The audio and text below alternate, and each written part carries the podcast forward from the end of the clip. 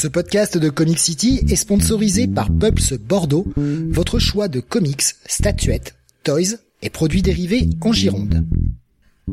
Ouvert du mardi au samedi de 11h à 19h et le lundi de 14h à 19h, toute l'équipe vous attend 56 rue du Loup ou sur la page Facebook du magasin. Et n'hésitez pas à les contacter pour toute solution VPC. Pulps Bordeaux, le comic shop qu'il vous faut. Bonsoir à tous et bienvenue sur le 592e numéro du Comics Weekly. Nous sommes aujourd'hui jeudi 7 juillet 2022 et au programme de ce soir les sorties comics de la semaine. Nous aurons notamment chez DC deux très grosses sorties. La sortie du Batman 125, le nouveau run avec Chip Zdarsky et la suite de Dark Crisis avec son numéro 2. Il y aura également la fin de Batman 89, la suite de Flashpoint Beyond et Batman Beyond Neo Year. La partie Marvel avec Amazing Spider-Man, Ghost Rider, Captain America, Sentinel of Liberty et Carnage. Et enfin la partie indé également assez chargée, The Closet, Spawn, Little Monsters, Astronaut Down, Twig, Mighty Morphin, Once and Future, Star Edge et Absolution. Je suis Steve et vous écoutez le Comics Weekly.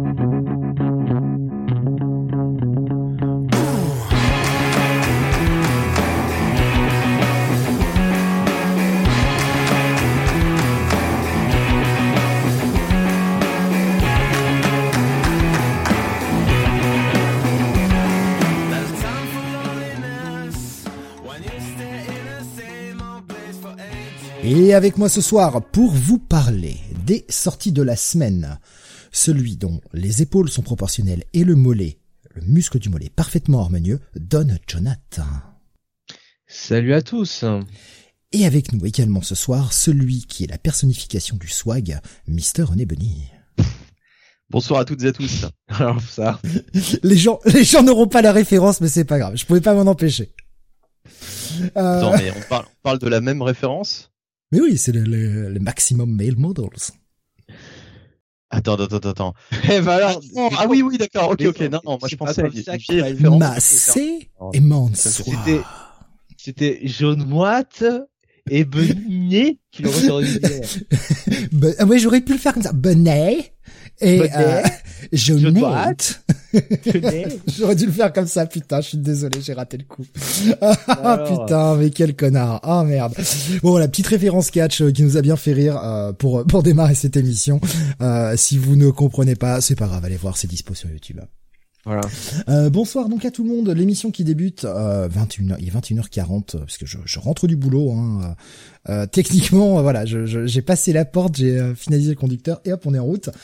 Donc euh, voilà, ça va être un peu euh, un peu speed, un peu sur les chapeaux de roue, mais euh, vous avez quand même un beau petit programme qui vous attend avec pas moins de 18 reviews pour ce soir. Voilà. Oui. Ça Alors va être on the Hot Wheels, comme on dit ouais. en anglais. Hein. Je me suis dit, vu qu'on commence un peu plus tard ce soir, que Steve est dans le rush, bon, c'est peut-être la soirée pour lire moins de trucs, et puis finalement, non, en fait.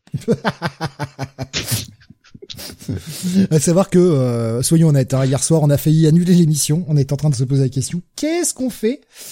Euh, Puisque, eh bien, euh, malheureusement, tout n'était pas dispo. Voilà. Et quand on habite dans un coin paumé qui s'appelle Niort, comment voulez-vous qu'on se fournisse? Voilà. Moi, j'avais proposé quand même hein, de faire des reviews d'ici romancées. Visiblement, ça n'a pas eu un grand succès. On aurait pu. Est-ce qu'on va parler du Batman en fin d'émission? Non, on va ouvrir avec le Batman. Euh, oui. masque. Alors vous êtes vous êtes nombreux là ce soir. Hein. Vous, alors il y a plein plein plein de messages. Je vais essayer de faire un petit tour. Euh, mais euh, voilà, je vois Toby qui demandait si j'étais pas si j'étais pas trop claqué. Je suis totalement mort. J'ai le cerveau en gelée ce soir. Mais euh, bon, ça changera pas beaucoup d'habitude. C'est-à-dire que là c'est de la gelée liquide. D'habitude elle est un poil solide, comme la gelée de votre pâté euh, petit pâté de campagne là. Là elle est plus liquide quoi. Mais j'ai très peur là. Ah, j'ai, le cerveau en compote. Hein. J'ai été journée ultra rude et ultra hard. Mais on va faire avec. On va faire avec. Euh, on va démarrer euh, avec un petit peu de WhatsApp comme toujours.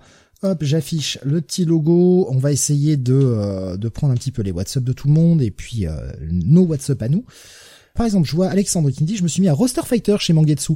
Surprenant et sympa comme tout. Tu as lu ça, Jonathan, Roster Fighter? Rooster Fighter, mais c'est pas le, c'est pas le machin avec le, le coq? Ah, je pense, du oui. titre, ouais. Mais oui, c'est, c'est, c'est le coq là, le coq qui, euh, qui baise les poulettes et qui les laisse tomber là. Ah. Et qui va combattre des, euh, des monstres. C'est c'est pas la, la branche d'iComics euh, qui, enfin la branche Oui, manga Mangetsu, d'iComics qui propose ça? Ah, d'accord. Oui, oui, Mangetsu, ouais. Hum, d'accord, oui, ça, je, j'ignorais que ça s'appelait Mangatsu, j'avais oublié. Donc, euh, Ça, Ok, ça ok, me dit vaguement quelque chose que tu en avais parlé, Jonathan, effectivement. J'avais vu passer la couverture moi avec. Euh, Mais ça m'avait adoré. Ça m'avait beaucoup aimé. D'accord. Et il s'identifie hein, dans, dans les coques. Tu comprends? Hum. Les coques. On va, non, on va, non, pas déjà. On va pas dériver déjà quand même. Si? On peut. On peut. Euh, je vois Tommy qui nous dit, euh, il y a l'anime Bastard qui a commencé à diffusé sur Netflix. Je connaissais vaguement le concept, j'ai voulu le voir, madame était avec moi. Euh, deux, trois premiers épisodes, ça va. Un moment, il y a la fille qui accompagne Dark Schneider qui se fait kidnapper. Le coup du slime qui dissout exclusivement les vêtements, c'est limite. Puis d'un coup, il y a Dark Schneider qui prend la princesse sur ses épaules et la fille est à deux doigts d'avoir un orgasme. Là, madame me jette un regard pas contente. ouais, c'est bastard, hein. Eh, eh, eh, faut être préparé. Ah, ça fait pas dans la finesse, hein, évidemment. Non, non, non. C'est sûr que euh, c'est pas Monsters, hein, ça, Monster, hein, ça c'est sûr. Hein. Il nous parle aussi du moment où il est empoisonné et que euh, faut aspirer le venin et qu'on a l'impression qu'il y a de lui. euh. Voilà. Mais oui. Oui, effectivement, c'est peut-être pas à regarder avec madame si madame est pas trop, euh, est pas trop sur ce genre de, d'humour là, quoi. Enfin, Bah là, nous, madame est servie. Hein. euh, Oh, oh. Bravo. Bravo, Mr. Onebani. Mr. Mr. Onebani. je, je vais essayer de le faire toute l'émission, mais je pense que je vais me foirer. Euh, Schizo Ouais. qui nous dit, mon WhatsApp après avoir terminé le Something de Ramvé, que j'ai beaucoup aimé. Je suis en pleine lecture de son Layla Star. C'est vraiment excellentissime. Ah oui, les La Star, euh, j'avais beaucoup aimé euh, euh, dans les dans les weekly à l'époque. Ouais. Euh, et euh, ben, je crois pas que j'ai lu la, la, la fin en fait. De faute de temps, euh, j'ai dû louper la fin de la mini et euh, faudrait que je me fasse la, faudrait que je me refasse la complète en, en VF quoi du coup. Je crois que ça m'a adoré aussi. Hein. Moi aussi, oui, hein, j'ai oui, il, en a- il, il avait dit du bien, Jonathan aussi. C'est sorti tout récemment en VF, Mm. Si je ne m'abuse. Oui, il y a Ouais. deux trois mois, ouais, quelque chose comme ça. Enfin, bon, après, je vous avoue que je confonds un peu les mois là. Ça s'enchaîne tellement vite que je sais plus. Ça se trouve, c'est une émission qui date d'il y a quatre mois, je sais plus. Mais c'est sorti cette année. Ouais. Euh, Qu'est-ce que j'ai vu passer d'autre? Euh, Tommy, j'ai fini de lire le Epic Collection Going Grade Hulk, euh, qui contient le run de Bernie Milgrom. Autant dire qu'il faut quand même se fader ça pour comprendre le début du run de Peter David. Donc, on est sur un avis euh, plus ou moins mitigé, d'ailleurs moins que plus. Oh, Euh, moi j'avais alors personnellement j'avais commencé par le run de Peter David, euh, ça m'avait pas posé problème. Franchement, ça m'avait pas posé problème. Je j'avais pas été perdu. Euh, euh, bon, on, voit qu'il s'est passé des choses, mais euh, mais euh, Peter David arrive quand même à poser le statu quo euh, sans qu'on ait à, se à se lire tout, tout le run précédent. Quoi.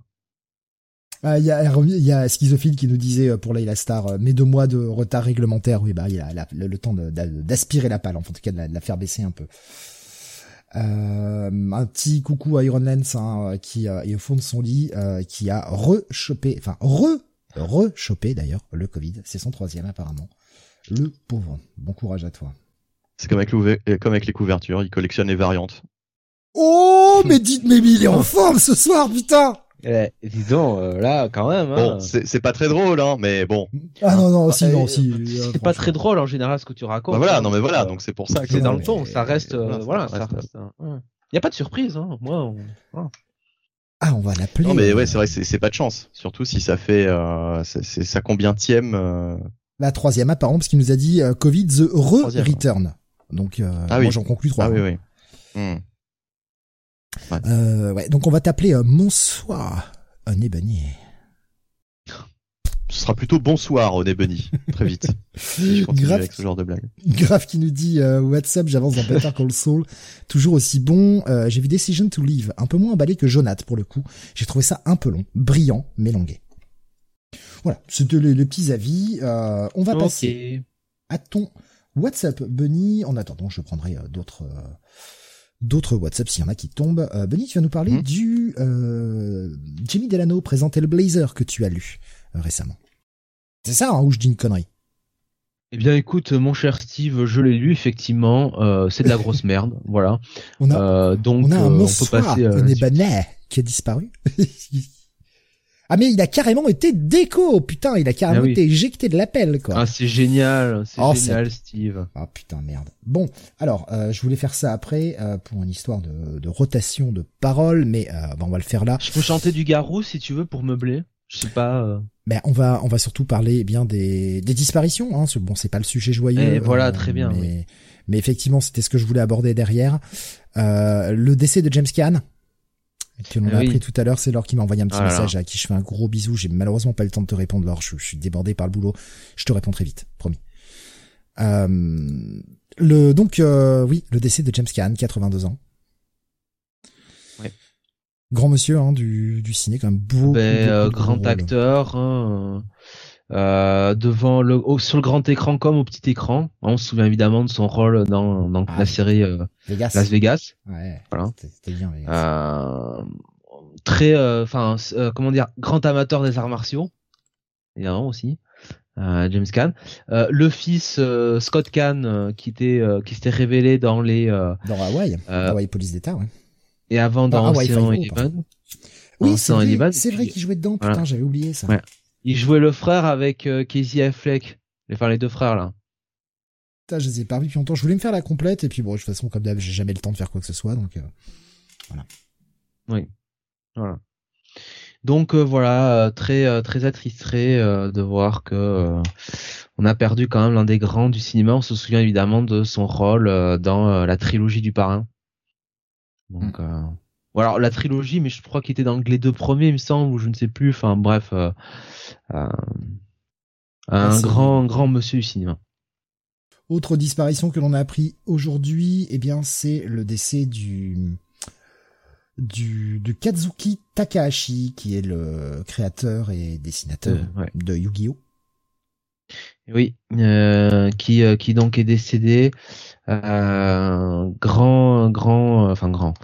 Euh, oui, quand même quelqu'un qui a marqué quand même euh, euh, son époque, a quand même créé euh, une sacrée franchise, une sacrée machine de guerre. Euh, et puis euh, bah quand même Yu-Gi-Oh pour l'avoir lu en manga, avoir regardé l'animé. Euh, sans vous dire que c'était euh, le plus gros truc que j'ai vu de ma vie, c'était quand même, euh, c'était quand même correct et euh, et euh, ouais, c'est nous euh, quand on a découvert les mangas euh, dans les années 90, quand ils sont vraiment arrivés au milieu des années 90, ça faisait partie des premières, des premiers mangas euh, qui qui sont sortis quoi. Voilà, je crois aux éditions Kana à l'époque. J'ai lu, je sais plus. Euh, Je me c'était pas j'ai lu, ouais. voilà, donc ouais, c'est ça fait chier. Non, c'est Kana. C'est Kana? Bon, voilà. Mais c'est, enfin, ça reste, ça reste un grand du manga parce que putain, regardez sa franchise, sa franchise, elle est toujours vivante aujourd'hui. Il y a toujours un max Voilà. de monde qui joue aux cartes Yu-Gi- Yu-Gi-Oh, il y a toujours, euh, il y a toujours une franchise qui est, euh, qui est active au niveau des cartes. Enfin, ça continue de marcher, quoi. C'est, enfin, Voilà. c'est euh, un gros, gros, gros, euh, gros franchise, quoi. Après, je sais pas trop ce qu'il a fait d'autre. Est-ce qu'il a fait d'autres titres derrière? Je suis pas certain qu'il ait eu beaucoup de, de succès euh, au-delà de Yu-Gi-Oh. Je serais pas te dire. Je suis pas allé vérifier. euh, là, je je sais pas trop. euh, euh, Graf me disait c'est James Caan, c'était que dans le premier, hein, et c'est pas dans la dans la trilogie. Ah voilà. Euh, Merci, nous Raph. Il nous dit parce que c'est pas des films de zombies. Ah, ça pourrait. Hein. Une version zombie de parrain, pourquoi pas. Hollywood, si tu nous entends, hein, évidemment. Euh, Tommy qui nous dit non, ouais, ça, grosse, Steve, ça a déjà, ça a déjà été fait. C'est le grand pardon. hein. Tommy, c'est des grosses surprises, hein, le décès du créateur de Yu-Gi-Oh qui effectivement en plus est, est- est mort, euh, enfin jeune, euh, 60 ans seulement, euh, suite à un accident de plongée, ce qui est, euh, ce qui est vraiment trop jeune. Quoi. Ouais, bah ouais. Alors, Bunny est de retour. On va pouvoir du coup parler de Hellblazer, écrit par Jamie Delano, le tout début de la série.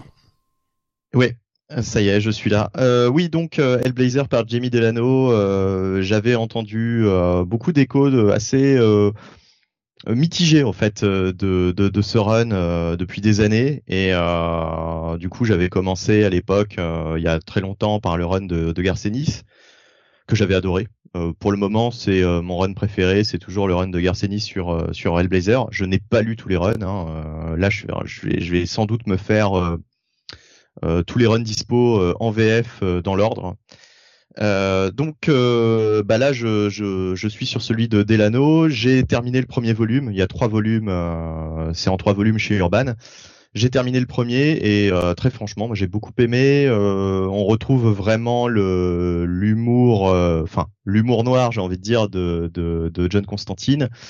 Euh, les bases du, du perso euh, bah, sont bien posées hein, euh, dès le début. Enfin, moi, j'étais directement à la maison, quoi. En fait, quand on a lu déjà du, du Hellblazer, on retrouve vraiment bah, tout ce qu'il faut comme code. Alors, est-ce que c'est un peu difficile à lire?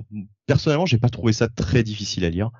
après, bon, euh, je l'ai lu, euh, enfin là je l'ai lu en VF. Donc euh, il y a peut-être aussi tous ceux qui ont tenté en VO. Jamie Delano en VO, c'est peut-être quand même assez ardu. Ouais, ça m'a pas, moi j'ai pas accroché. Hein. Honnêtement, j'ai essayé en VO, j'ai pas accroché. Et et voilà. Et du coup, du coup, non, enfin en VF, en tout cas, ça passe, ça passe sans problème. La traduction est certainement aide beaucoup. Hein, elle est certainement de, bonne facture. Euh, et, euh, voilà. Et donc, euh, bah là, en fait, j'ai lu les deux premiers gros arcs, puisque le premier arc fait quand même neuf épisodes. Et, qu'est-ce que je voulais dire? Et oui, et du coup, du coup, du coup, voilà, ça vraiment, ça, ça pose toutes les bases de l'univers. On retrouve pas mal de, personnages assez importants pour la suite des, des aventures de, John Constantine. Euh, voilà, euh, franchement, c'est euh, moi je, conseille hein, vraiment si vous avez déjà lu du, du Hellblazer et que vous êtes fan du perso, je conseille euh, d'aller voir ce run, surtout en VF, puisque euh, bah voilà, moi j'ai pas eu de j'ai pas eu de problème. c'est assez verbeux, mais c'est pas c'est pas verbeux comme du mauvais Clermont où c'est vraiment du remplissage, ça parle pour ne rien dire. Là, franchement, les dialogues, les dialogues sont, sont tous sont tous importants, font tous avancer l'histoire. Euh, voilà, enfin c'est c'est j'ai trouvé ça bien construit. Euh, enfin voilà, c'est vraiment du, du bon euh, du bon comic book, du bon Hellblazer. Après c'est un peu aussi la forme de l'époque, hein, parce qu'on est sur quoi, 88, 89, quelque chose comme ça? Mmh. Euh, 80, ouais 88, ouais, je crois que ça commence en 88. Que qu'on soit que ce soit un peu verbeux pour l'époque, moi ça me paraît pas si choquant que ça, quoi. Ouais, voilà, c'est ça. Mais de toute façon, même même le Garcenis hein, euh, est relativement verbeux. Hein. Enfin, Hellblazer, de toute façon, ça a toujours été euh, assez verbeux. Euh, quand on voit le, les, les épisodes de Spurrier là tout récent, euh, c'est très verbeux aussi. Hein. Il y a, y a beaucoup, il y a beaucoup à lire. Mais mais pour autant, voilà. Après, bon, c'est pas une lecture. tu vas pas lire cinq épisodes d'affilée, quoi. moi, je me faisais un épisode ou deux, voire trois, grand max, chaque soir. Et, et voilà, quoi. Basta, quoi. Euh, ça se digère, euh, ça se digère euh, progressivement les, les épisodes d'Hellblazer. C'est pas, c'est pas du super héros. Enfin, tu vois, tu vas pas te faire un arc en 6 dans une soirée, quoi, généralement. Sauf donc, quand voilà. tu Sam. Mais encore, en fait, je je sais pas si je le je le vois bien lire, prendre prendre son temps sur ce type de sur ce type de lecture en général, euh, quand il nous fait des reviews de ce, genre de choses, il nous dit oui, euh, non, je, l'ai lu euh, en digérant avec un épisode par soir. Enfin voilà, c'est selon son, son expression d'ailleurs, son, expression de digérer les épisodes. C'est, j'ai repris ça de lui. mais mais voilà, donc non, franchement, tous les tous les fans d'Hellblazer, bah allez-y quoi. Ne vous laissez pas, comment dire, influencer. Euh, allez voir quand même euh, au moins le premier arc. Voilà, allez voir le premier arc euh, et vous verrez si vous accrochez ou pas. Mais je pense que tous ceux qui ont qui ont déjà lu du Hellblazer peuvent y aller. Par contre, pour ceux qui, voudraient commencer la série, ouais, effectivement, c'est peut-être un petit peu ardu de commencer par par ce run. Je conseillerais toujours de commencer par Garcenis, donc le, le, le second run en fait majeur de d'Hellblazer, le numéro 41. Ça, ça, correspond, euh, ça, ça commence au numéro 41 avec euh, Garcinis. Schizophile nous disait Delano, j'ai eu un peu de mal avec son run. Euh, et pour être verbeux, c'est clair, il y a de ces pavés de texte. Il nous, il nous rajoutait également, Hellblazer, c'est un peu comme Sandman, j'aime bien me refaire des arcs au hasard de temps en temps. Ouais, bah ouais, ouais, ouais. Après Hellblazer, je trouve qu'il y a quand même une continuité. Euh... Enfin, il y a toujours des, des, petits rappels en fait euh, qui sont pas forcément euh, indispensables. Euh, tu peux effectivement lire des arcs comme ça de manière décousue, mais c'est encore plus plaisant de lire dans, dans l'ordre puisque t'as. Quand tu les as déjà lus. Oui, bien sûr. Oui, oui, bien sûr. Oui. Ouais. Bah donc tu recommandes chaudement cette lecture. Oui, oui, je, je, recommande. Très franchement, je recommande. Euh, à part pour ceux qui n'auraient jamais lu de Hellblazer, euh, voilà, préférez un autre run pour commencer. Euh, soit Garcenis, bon, là on est quand même dans l'ancien, soit euh, un truc plus récent, d'accessible, d'accessible, d'accessible. Ah Deagle, ouais, Deagle, Deagle était pas mal. Euh, D'ailleurs, Deagle est très mésestimé. Alors, Urban ne l'a pas, ne l'a pas republié le run de Deagle. Euh, malheureusement, en VF, faudra trouver le, Big Book euh, qui était sorti chez Semic euh, à l'époque. Je crois qu'il prenait quasiment tout l'intégralité du, run de Deagle parce que Deagle ne reste pas très longtemps. C'est un petit run, mais mais voilà. Donc je suppose qu'Urban le sortira un de ces jours. Là, je crois qu'ils vont sortir le run de Paul Jenkins, si ce n'est pas déjà fait. Je, je crois que c'est le, le, plus récent à sortir. voilà. Sinon peut-être Mike Carré. Mike Carey est déjà ressorti en fait euh, en intégralité ah, chez. C'est prévu en octobre, oui, nous dit euh, Schizophile. Voilà. Mais Mike Carey, oui, est déjà ressorti euh, en intégralité chez Urban. Mike Carey, c'était le run qu'on avait eu chez Panini dans format 100%. Mais bon, c'est pas plus mal de l'avoir maintenant chez Urban parce que franchement les éditions urbaines sont vraiment de qualité et, euh, sont enfin le, rapport qualité-prix est, vraiment là quoi. oui et puis dans la bibliothèque ça fait quand même plus cool d'avoir un peu tout, tout d'aligné tout de la même collection c'est quand même plus exactement classe, exactement non non mais franchement euh, on est toujours sur je crois une tranche de 35 euros euh, mais c'est vraiment des, des, pavés quoi hein. franchement euh, surtout surtout avec Hellblazer comme je dis ça se lit pas en 5 minutes donc donc vous pouvez y aller sans problème vous en aurez pour votre argent quoi. Schizo disait un Mike Carré, mon préféré. Euh, son run, vraiment son run préféré. Alors, Mike Carré, je l'avais lu. Euh, j'ai bien aimé, mais peut-être est-ce un peu ardu de commencer par là euh, pour qui n'aurait jamais lu de, de, Hellblazer? Moi, c'était mon cas et enfin, il y avait vraiment des moments où j'avais un peu de mal. Il y avait euh, Beaumasque qui nous partageait un bout de son WhatsApp. Il nous, il nous dit Je passe de Mouse, incroyable, à Batman Terrain, plus sympa que dans mon souvenir, à Deuil de la famille cette descente aux enfers de qualité euh, Deuil de la famille, euh, on parle bien de la mort de, Jason du coup. Non, ça c'est Deuil dans la famille. Ah, ah oui. donc le deuil de la famille, c'est Snyder. Alors Eh oui. Ouais. Ça fait la même chose. tu m'étonnes la descente, hein. Tu m'étonnes la descente. Oui, non, non, mais je, pensais justement qu'il avait, euh, qu'il avait. Ah oui, la descente de la qualité. Oui, d'accord, ok, ok. Non, je pensais que je pensais qu'il disait que ça décrivait une descente aux enfers de qualité. Enfin, voilà, oui, oui, oui, ben, en passant de Mouse à Batman Terre 1 à Deuil de la famille, ouais. Oui, oui, oui, voilà, oui, dans, oui, dans, ce sens-là, oui, effectivement, je comprends que ce soit pas le, même niveau de lecture, ouais. ouais bah. Euh, Graf nous disait également sur YouTube, hein, pour moi Delano c'est hardu. Hein. Pourquoi j'aspire mon H, moi? Je, je, Qu'est-ce qui s'est passé? Je... Excusez-moi. Bah écoute, euh, moi je m'étonne là parce que euh, je, m'attendais honnêtement, je m'attendais à bien pire que ça.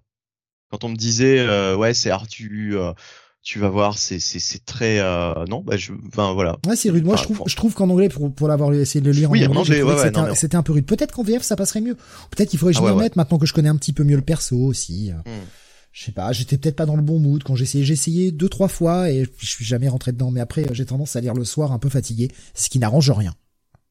Alors précisons aussi que dans ce premier volume, il y a deux épisodes tirés de Swamp Thing du run de euh, Vetch, je sais pas comment ça se prononce. bref, euh, euh, qui, qui, qui qui sont donc crossover avec Hellblazer puisque bah, bah, parce que puisque en fait voilà c'est mêlé à l'intrigue. C'est pas forcément crossover, ils sont publiés au début, non? Non, non, non, non, c'est ah c'est vraiment ah, crossover. En fait, ça, ça, rejoint totalement une intrigue, euh, l'intrigue du deuxième arc. Je pensais, euh, je pensais que c'était la première apparition qu'ils avaient republiée. Euh, non, la première apparition, ils l'ont republiée, mais dans Swamp Thing, justement. D'accord. La première apparition de, de, de Constantine, j'imagine. Grave qui me dit ne bâchons pas trop Snyder sur Batman, on va voir trois petits points. Bon, on va y venir hein, dans quelques instants justement. Euh, mon petit WhatsApp euh, en lien avec Batman, j'ai enfin putain, j'ai galéré sa race, mais j'ai enfin pu mettre la main sur le Batman Chronicles.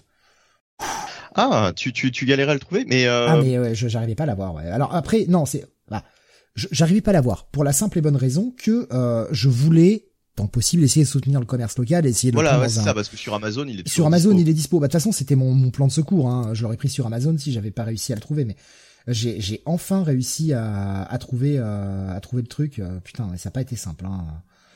Il a fallu que je fasse plusieurs boutiques, mais je l'ai eu. Ça y est. Mais euh, franchement, Franchement, eh ben oui, je, je rejoins tout le monde. Putain, qu'est-ce que le Ah, bouquin est bien. Qu'est-ce que le bouquin est bien, bordel. Alors, je, bon, j'ai déjà lu les, les épisodes en VO et puis je les ai lus récemment, donc euh, voilà. Mais je, je vais rejeter un œil à tout ce qui est éditorial. Parce Ouais, bah, c'est ça qui est, qui, qui est Non, mais- passionnant, quoi. On a quasiment deux bouquins en un. C'est-à-dire, on a un bouquin euh, vraiment euh, bah, de, de, de BD, et puis on a un bouquin euh, qui te parle euh, de tout l'aspect éditorial euh, au fur et à mesure des, des, des chapitres. C'est, passionnant, quoi. Il y a, il y a ça et puis euh, il y a le, il y a le fait aussi que truc tout bête, hein. Mais je veux dire, on a vraiment une, la complète complète. Alors, je, je crois que dans les intégrales chez Panini ils font la même chose, mais on a la cover originale. On a euh, donc le bouquin. À la fin, on a la petite, euh, le petit moment de lettre euh, avec euh, le bout d'édi- d'édito de, de Dick Giordano. Non, franchement, c'est pro quoi. C'est hyper pro. La qualité du bouquin est vraiment top. Euh, non, franchement. euh, Bah, chez Panini, déjà durant des années, il mettait toutes les couvertures originales quand il les mettait, hein, parce que c'était pas tout le temps le cas, mais quand il les mettait, il les mettait toutes à la fin. Donc c'est un peu chiant. Euh, Moi, je préfère les avoir à chaque début de chapitre, Moi aussi. la couverture, quoi. la Bah, ça couverture permet aussi de- à l'épisode. D'une, ça te permet De te voilà mettre dans de, l'ambiance. de te mettre dans l'ambiance, d'avoir le, la- le le plaisir de lecture pareil. Enfin, tu veux dire dans un comics en général, tu regardes la cover avant de l'ouvrir quoi. Exactement. Donc euh, ça te permet déjà de voir un peu, puis ça te permet aussi de bien séparer chaque chapitre. Enfin chaque euh, chaque numéro quoi. C'est ça, c'est ça. Et euh, et en plus, euh, chez Panini, ils traduisent les couvertures. Ah ouais là là ils mettent la cover originale par contre. Bah oui, vraiment moi, je préfère, hein. Je préfère, je préfère qu'on ne touche pas à la couverture originale et ça sert à rien de la traduire honnêtement. euh, en plus, euh, enfin voilà, en, en plus c'était les, les traductions de l'époque, hein, euh, de celles qu'on ne nommera plus. Euh, Ouais, ouais, mais bah, je vais la nommer dans deux secondes donc euh, tu peux y aller. hein. Ah bon bah voilà bah voilà bah notre chère Geneviève internationale qui qui traduisait bon nombre de couvertures de, de Spider-Man et alors c'était encore un festival quoi. Mais justement, c'était la seconde partie de mon WhatsApp. Il y avait les épiques Spider-Man. J'avais vraiment envie de les prendre parce qu'en plus ils sont, rappelons-le, moins chers que les épiques VO. Donc euh, j'avais vraiment envie de soutenir le projet. J'ai regardé les bouquins. Alors en plus je les ai pas trouvés euh, les deux qui sont sortis. Je les ai pas trouvés dans le même magasin, mais j'ai feuilleté un peu. Euh, le premier, le tout premier, est traduit à la fois par Geneviève et par quelqu'un d'autre. J'ai oublié le nom. bien sûr ouais ouais Donc, non c'est ça le problème. hein. Puis bon, c'est le premier, donc voilà, ça, je les ai déjà en essential, je les ai, enfin, j'en ai pas mal, donc à la rigueur, je me disais bon, peut-être que je après le premier, j'attendrai plus tard. Et j'ai trouvé, euh, bah, là où il y avait le Batman Chronicles, j'ai trouvé également le le épique euh, Capitaine Stacy, enfin, la mort du Capitaine Stacy. Mmh, mmh. Donc traduction intégrale de euh, Geneviève Coulon. Euh, Ah oui, j'ai ouais, fait mais- un peu le bouquin. Et je suis désolé. En fait, autant quand j'étais jeune, je pouvais les lire comme ça, ça passait, puisque de toute façon, j'avais pas accès à d'autres choses quand j'étais gamin, donc je me contentais de ça. Mais euh, là, je comprends parfaitement l'anglais. Il est hors de question que je m'inflige ça. J'en ai parlé à Jonathan après euh, après le dernier podcast, mais j'ai- enfin franchement, dans le magasin, j'avais, j'étais entre le rire, les larmes et envie de m'arracher les cheveux. Euh, oui, C'est-à-dire c'est que je vois, euh, elle flicaille, euh, vas-y tire-toi, enfin des, des trucs comme ça. Je me dis non, c'est pas possible en fait. C'est juste Et- pas et- possible. Et, et, et le pire le C'est pire c'est qu'elle est parle quoi. Ouais, non mais le pire c'est qu'elle a traduit la majorité, euh, en tout cas des intégrales Spider-Man. Alors je ne sais pas si elle était aussi sur toutes les autres intégrales euh, de l'époque. Euh, je crois qu'elle a traduit du X-Men malheureusement aussi. Mais en tout cas sur les Spider-Man, elle est au moins jusqu'aux années 80. Jusqu'aux années 80. C'est-à-dire vous avez une vingtaine de volumes où c'est du Geneviève Coulon. Alors je- moi je, je comprends l'aspect on réduit les coûts chez Panini et ça te permet de proposer une version à bas coût et on garde la même euh, la même trad. Mais quand je vois le produit de la maison d'en face qui est Batman Chronicles, bah bon après j'ai pas encore jeté Non, un mais- œil à la trad, mais à mon avis la trad va Oh être non très, non très mais c'est très bien. Non mais c'est très bien. Il y a, il y a pas il y a pas de il y a pas de problème de traduction. Mais- Franchement, il y a pas de voilà, problème de c'est-à-dire que- traduction. J'ai- lu euh, j'ai lu la moitié du bouquin. Euh, Il y a aucun problème quoi. Ça On est passe sur crème. des C'est On est sur un bouquin qui va valoir 10, ba- 10 balles de moins. Et c'est, c'est une somme, hein, 10 balles, on va être clair, hein. C'est une somme. Pour à peu près le même nombre de pages, on a dit, on a dit, on est à 10 balles de moins. Mais euh, je suis prêt à mettre 10 balles de plus s'ils refont la trad, quoi. Franchement. Ouais, mais euh, euh, enfin, moi, tu vois, je, je vois les choses comme ça. Je me dis, ok, 10 balles de moins, mais le Batman Chronicles contient des trucs qui ne sont jamais sortis en VF Oui, mais précédemment. moi je les ai pas en Et- intégrale et enfin voilà, je veux dire moi c'est c'est surtout le, le côté Ouais, ouais. épique, j'adore cette collection, j'adore le principe. Alors, alors que le, le Batman, euh, le, le Spider-Man dont on parle, c'est des choses qui ont été maintes fois republiées par Panini. Là, en fait, comme Non, effort, on va dire éditorial. Attends, mais juste comme effort éditorial, ils ont simplement, apparemment, réactualiser les pages, c'est-à-dire qu'il y a quand même des pages qui sont de meilleure qualité que dans certaines intégrales où il y avait vraiment des pages dégueulasses. Oui, mais ils ont repris le, ils ont repris les trucs qui, qui, qui sont de, des Epic Collection US, hein, je veux dire. Exactement, exactement. Mais sauf qu'à l'époque, les intégrales allaient plus vite et du coup, ils reprenaient genre des pages dans des Strange et ils essayaient de les retravailler et c'était dégueulasse. C'était avec des couleurs euh, flashy, etc. Au-delà de ça, perso, moi, ça, ça, m'importe peu. Moi, ce qui m'importe, c'est que quand même le confort de lecture. Et je suis désolé, moi, avoir l'impression que les personnages c'est tous bébelles qui parlent, c'est non, quoi. Oui, oui, non, mais c'est c'est c'est c'est ça le pire. Et franchement, vu toutes les plaintes, enfin les plaintes, les les les, les complaintes des lecteurs qu'il y a eu depuis des années autour de, des traductions de Geneviève, je serais Panini, je dirais bon bah on va si, si, on ressort ces épisodes, on va refaire la trad, c'est pas possible. Et euh, moi je trouve que c'est vraiment un manque de de, de, de respect des, du lecteur quoi, de, de leur refourguer ça, de leur faire payer pour ça quoi. J'aurais payé 10 balles de plus euh, pour euh, pour avoir une nouvelle trad. Bon bah tant pis, je les ai pas pris, ça me fait chier. J'aurais bien voulu soutenir le projet parce que j'adore l'idée de sortir enfin des épiques en VF, mais non pas pas comme ça en fait. Je suis désolé, non c'est c'est pour moi c'est c'est trop dur. Mais moi c'est pareil, moi c'est pareil. De base, ça m'intéressait, j'étais comme toi. Hein. Moi les épiques, euh, je les voulais en VF, euh, j'étais super content de voir que ça arrivait. Euh, déjà première douche froide, je, je, me rends compte que Panini, euh, je pense qu'ils vont ressortir en épique du matériel déjà sorti, c'est-à-dire qu'on aura très peu d'inédits, voire pas du tout. Euh, et, et en plus, ils vont garder, s'ils gardent toutes les vieilles trades, bah c'est fichu quoi, c'est fichu. Parce que tout ce qui est X-Men et tout ce qui est Spider-Man, à mon avis, c'est du Geneviève, quoi. Au moins sur les, les, les 20 premières années. Donc euh, voilà, c'est. Euh... Moi, les, les intégrales X-Men, je les ai commencés à partir de 89, parce que à partir de 89, c'est d'autres euh, d'autres traducteurs, quoi. Il y avait voilà. Bomas qui nous dit question délicate, est-ce qu'elle est toujours en vie?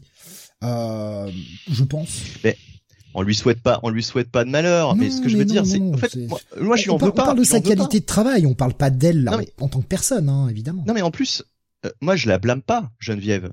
C'est l'éditeur qui a blâmé parce que c'est l'éditeur qui doit placer la bonne personne euh, sur tel bouquin euh, pour traduire. Donc si, l'éditeur voit que ça va pas sa traduction, bah c'est à l'éditeur de lui dire écoute Geneviève, on va te mettre sur autre chose ou alors tu vas traduire tu vas traduire d'autres bouquins. Enfin c'est ça, ça va pas quoi. Enfin à, l'époque à l'époque ça passait. Hein, c'était du strange, c'était du produit pour les gosses machin. Mais euh, non, mais ce qui est très étrange, c'est qu'elle elle n'a pas le même style. Elle n'a pas forcément le même style parce que quand elle était sur les kiosques, sur du matériel plus récent, sa traduction était pas forcément ouf, mais c'était pas problématique. C'est vraiment sur les intégrales qu'elle a pris un style. Euh... un style, un style à l'ancienne, un style bébel. Un style à l'ancienne, ouais, voilà. Ah ouais, mais je, je et, et, et dès, dès, la première, dès la, dès la première intégrale, j'aurais été euh, Panini, euh, j'aurais dit bah écoutez, euh, non, ça, ça va pas quoi ça va pas. Il faut changer ça, quoi. Et, euh, ils n'ont rien dit, ils ont rien fait. Et euh, bah voilà, c'est le travail de l'éditeur, quoi. Bon, en tout cas, voilà, vous savez, euh, à, à faux risque et péril en termes de trad, si vous acceptez ça ou pas, hein, tout simplement. Moi, pour ma part, c'est non, malheureusement. Allez, on va euh, passer. Ah putain, il y avait grave qui nous disait un petit un petit édito de Cricri Grasse, peut-être? oh putain la vache. Non, non, voilà. Euh, allez hop. Non, on va on va pas on va pas faire un édito de Christian Grasse en plus, hein, ça va. Aller. Voilà. Allez, merci. On va démarrer donc les sorties de la semaine avec eh bien euh, ce qu'on attendait, on était beaucoup à l'attendre, euh, on en avait parlé la semaine dernière, avec aussi eh bien euh, des craintes puisque on a vu que ces dernières années, quiconque touchait la franchise Batman ne faisait pas forcément des choses incroyables. Donc le run de Chizarski débute avec ce Batman 125. Les petits plats dans les grands, c'est un épisode double en plus. Euh, à ma grande surprise, je sais pas, j'avais pas fait gaffe que c'était un épisode double, donc euh, quand je l'ai lu, je fais putain mais il est long, je fais ah bah ouais tu m'étonnes. Donc le Batman 125, Bunny.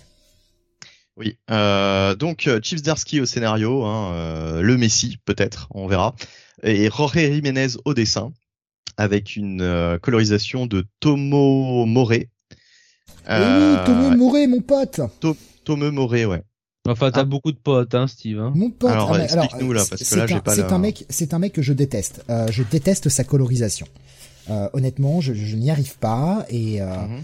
et j'étais très déçu de voir que c'était encore lui sur la colo. Et eh ben, et eh ben voilà. Honnêtement, sur cet épisode, on a on va dire deux séquences. Tu vas y venir, hein, évidemment. On a une séquence qui se passe, on va dire légèrement dans le passé. On sait pas exactement quand. Euh, qui est la majeure partie de l'épisode, et on a une séquence, euh, on va dire les dernières pages, qui sont euh, du présent. Euh, encore une fois, quel est le délai entre ces deux-là? Il y a rien d'expliqué, c'est un peu flou. Mais sur toute la séquence flashback, donc la majeure partie de l'épisode, il a utilisé des tons un peu moins criards qu'à l'habitude, et j'ai trouvé sa colorisation beaucoup plus acceptable. Elle m'a pas dérangé comme d'habitude. D'habitude, vraiment, sa colo, elle me fait dégueuler. C'est-à-dire que même pour le run de Williamson, je détestais la colorisation et les choix de colo qui avaient été faits. Je n'y arrive pas avec ce mec. Donc là, je suis content. Oui. C'est vrai que tu viens de me rappeler que effectivement, euh, la majorité de l'épisode, euh, ce n'est pas le, temps présent. Euh, ça s'est déroulé il y a quelques il y a quelques temps. J'avais oublié effectivement ce oui, oui, c'est vrai que ça commence sur Another Time. C'est vrai que à la fin de la lecture, j'avais complètement oublié. Donc effectivement, on démarre euh, sur une scène, alors qui, a dû vous, vous mettre en joie. Moi, ça m'a fait très peur la, la, la, première scène. On a un Bruce qui, qui est en train de rêver et on a euh, dans son rêve en plus non pas un, non pas deux, mais trois Jokers. Alors est-ce que c'est une référence à Street Jokers ou est-ce que c'est bah, bien sûr. totalement Mais bah, bien, sûr, c'est une référence à Street Jokers. Tu regardes, tu regardes les trois, en plus, ils sont habillés pareil, quoi. Enfin, je veux dire, euh, bah, c'est vraiment la référence à Street Jokers, avec en plus, en plus, la confirmation qu'il y en a bien un qui connaît l'identité. Hein. Au moins. Ouais. Passé, enfin, c'est un rêve en même temps. C'est un rêve. Donc bon. Mm. Ouais. Mais bon. Euh, moi, non, mais moi, ce qui m'a fait peur, c'est je me dis putain, encore deux pages c'est la deuxième page et je me suis dit ça y est le Joker est déjà là. Deuxième page du bouquin. Je me suis dit putain non Zdarsky ne, ne parle pas sur le Joker déjà quoi. Pas maintenant. Euh, et puis après on a euh, donc euh, bon bah cette scène où je raconte un peu le début hein, après je, je, rentrerai moins dans les détails mais Bruce Bruce est réveillé par un appel de, de Selina Kyle ah donc il y a une petite discussion. il, va l'appeler. c'est lui qui va l'appeler c'est lui qui l'appelle parce que bah vu qu'il a vu tout le monde de mort au pied du Joker dans son dans son rêve, il, mm. euh, il s'inquiète et il appelle Selina. Et on a un Chiversky qui dit ah Tom King fuck. oui, en gros là, ah parce que là, franchement, euh, mais mais j'ai l'impression que il est dit depuis depuis des mois que le, le la mini de Tom King, euh, c'était ce n'est pas dans le, c'est hors continuité quoi. C'est barré. Mais, savoir ce, cette, cette orgasme mental que j'ai eu quand elle a dit Oh Valmont, attends, tu sais, ça fait très euh, liaison dangereuse en plus, c'était formidable. Alors euh, cette histoire, mais, moi j'ai rigolé quoi, je me suis dit putain le mais le chiage à la gueule dans les trois premières pages quoi. Bah, j'ai l'impression que cette histoire de Valmont, ça vient de sa série régulière. Si oui, oui, oui, c'est un nouveau personnage qui a été créé euh, par par Tiny Ward. Merci hmm. Tiny. Merci Tiny. Euh, et euh, donc euh, voilà, bon, on a, cette petite discussion, cette petite mise en bouche, j'ai envie de dire, où Zdarsky nous nous écrit un Bruce Wayne, bah voilà, assez assez comment dire sympathique, on va dire, plus plus plus engageant peut-être que certaines itérations qu'on a eues récemment, un peu plus humain. Euh, et ensuite, très vite, bah, on passe à l'action puisque Batman euh, part sur euh, une, une, enquête où en fait, ça fait un certain temps que les, les riches de Gotham se font décimer les uns après les autres. Et on va vite s'apercevoir que c'est le pingouin qui est derrière tout ça. pourquoi est-il derrière tout ça? Eh bien, la raison va être expliquée dans cet épisode. Euh... Un pingouin représenté euh, par par euh, Rory Jiménez très euh, très Burton. Hein. Très Burton, totalement, totalement Burton. Euh, Sans. Donc, hein. Gros dégueulasse. Hein. Batman va aller en tant que Bruce Wayne. Batman va aller en tant que Bruce Wayne à une réception. dans sa bouche quoi. Ouais. Donc Batman va aller en tant que Bruce Wayne à une réception de, de, de milliardaires hein, de, de, de, Gotham, euh, à laquelle on s'en doute il a... Ça fait beaucoup de milliardaires, hein euh, bah, enfin oui, bah de millionnaires. Bon allez, de millionnaires, pas des milliardaires, de millionnaires de Gotham. En tout cas, le le le, le Gotha de Gotham, quoi, on va dire. C'est voilà. la forme 100 qui est réunie à Gotham, bordel. Voilà. Euh, bah oui, non, c'est vrai que ça fait beaucoup de riches pour une ville euh, où c'est autant le autant la merde. Il y a plus de euh, riches que de pauvres. C'est quoi cette ville?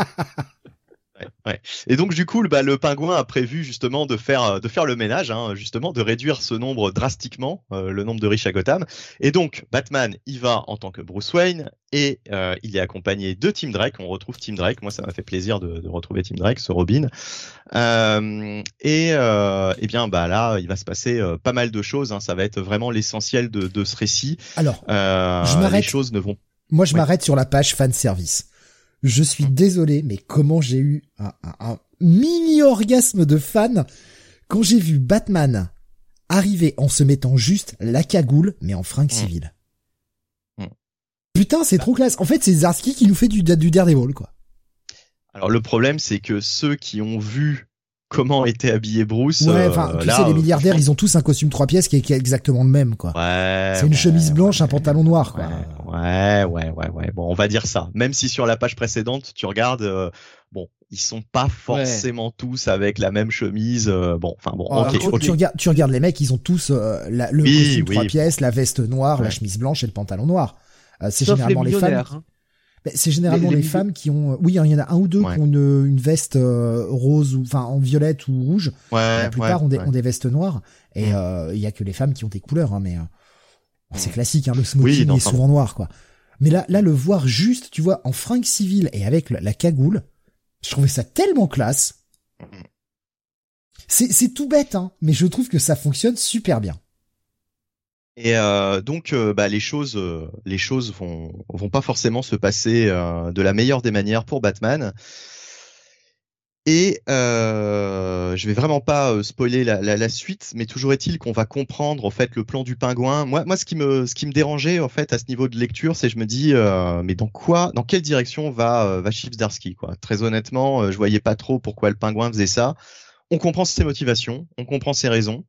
Euh, et puis putain, euh, à un moment donné, il se passe dans cet épisode un gros truc. Euh, voilà, euh, vraiment, euh, je me suis dit euh, ah ouais quand même. Là, Zdarsky n'y va pas avec le dos de la cuillère. hein, Il y a il y a un événement vraiment dans cet épisode. il se passe quelque chose de très important pour la, mythologie de Batman.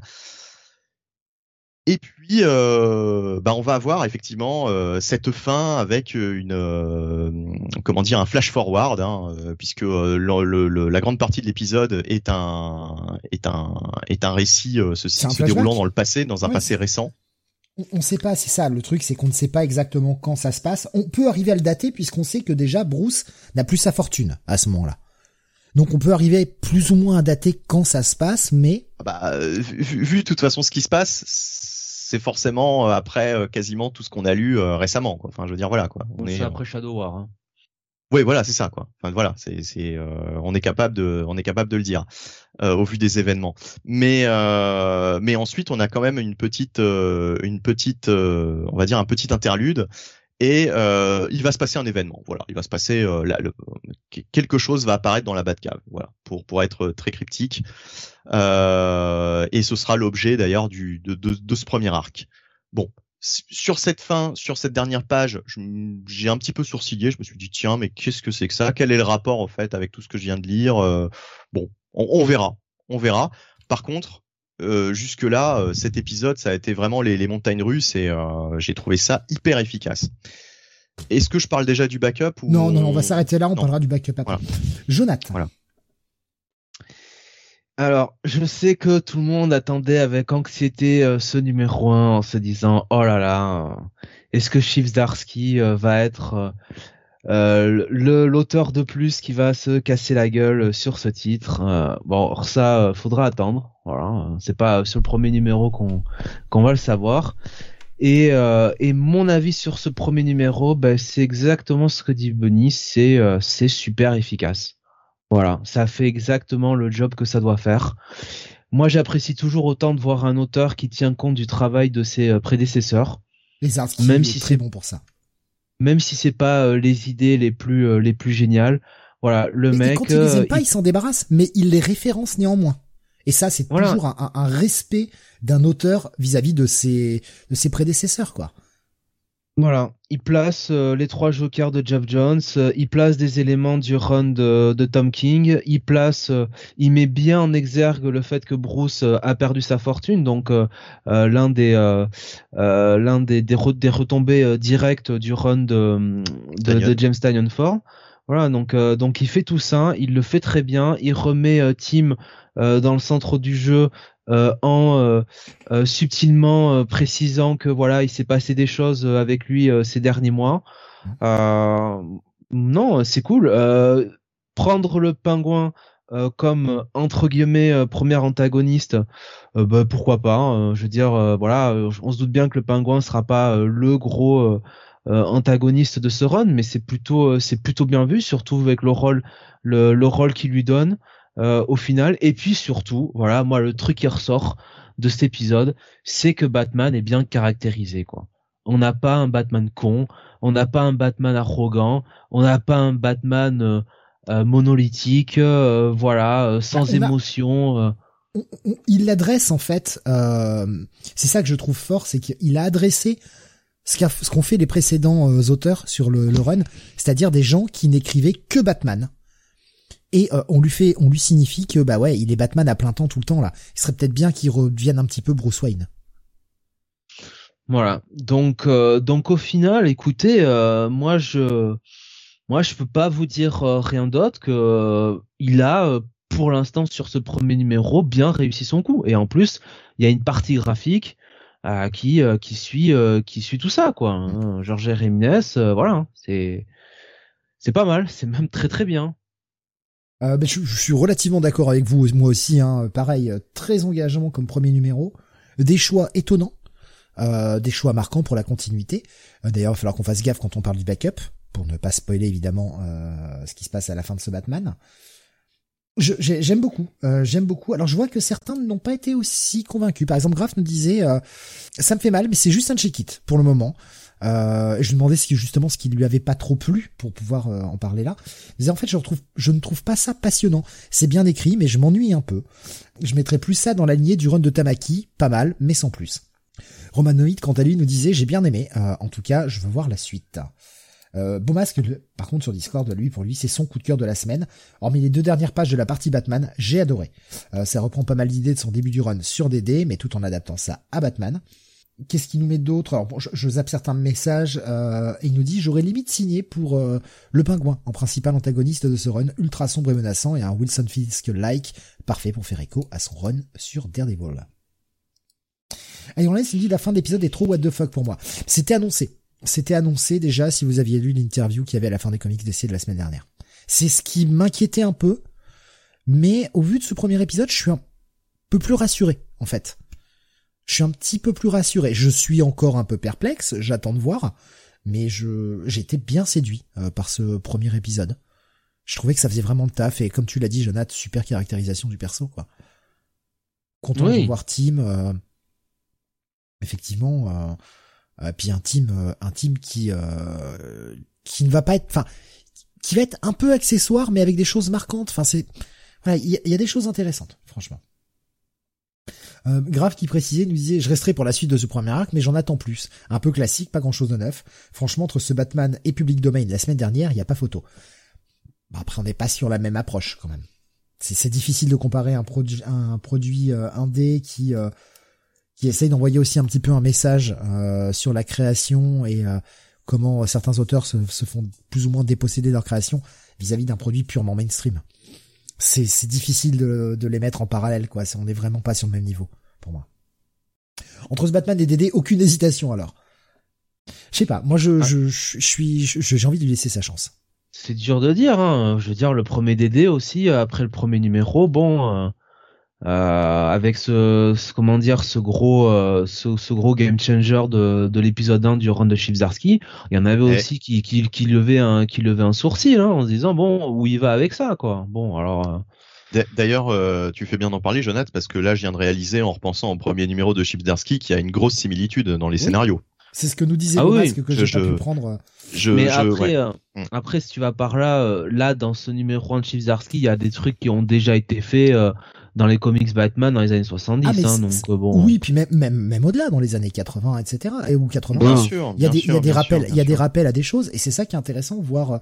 Est-ce euh, qu'il a ce côté-là, Chibzarski, on l'a vu euh, sur d'autres projets, où il il hésite pas à rappeler des choses qui se sont passées ou à refaire quelque chose qui part un peu dans la même direction que ce qu'on a déjà lu ailleurs, mais en prenant des chemins différents par la suite. Ça commence sur une base commune et après ça part ailleurs. Si tu veux enchaîner sur le backup, euh, Benny?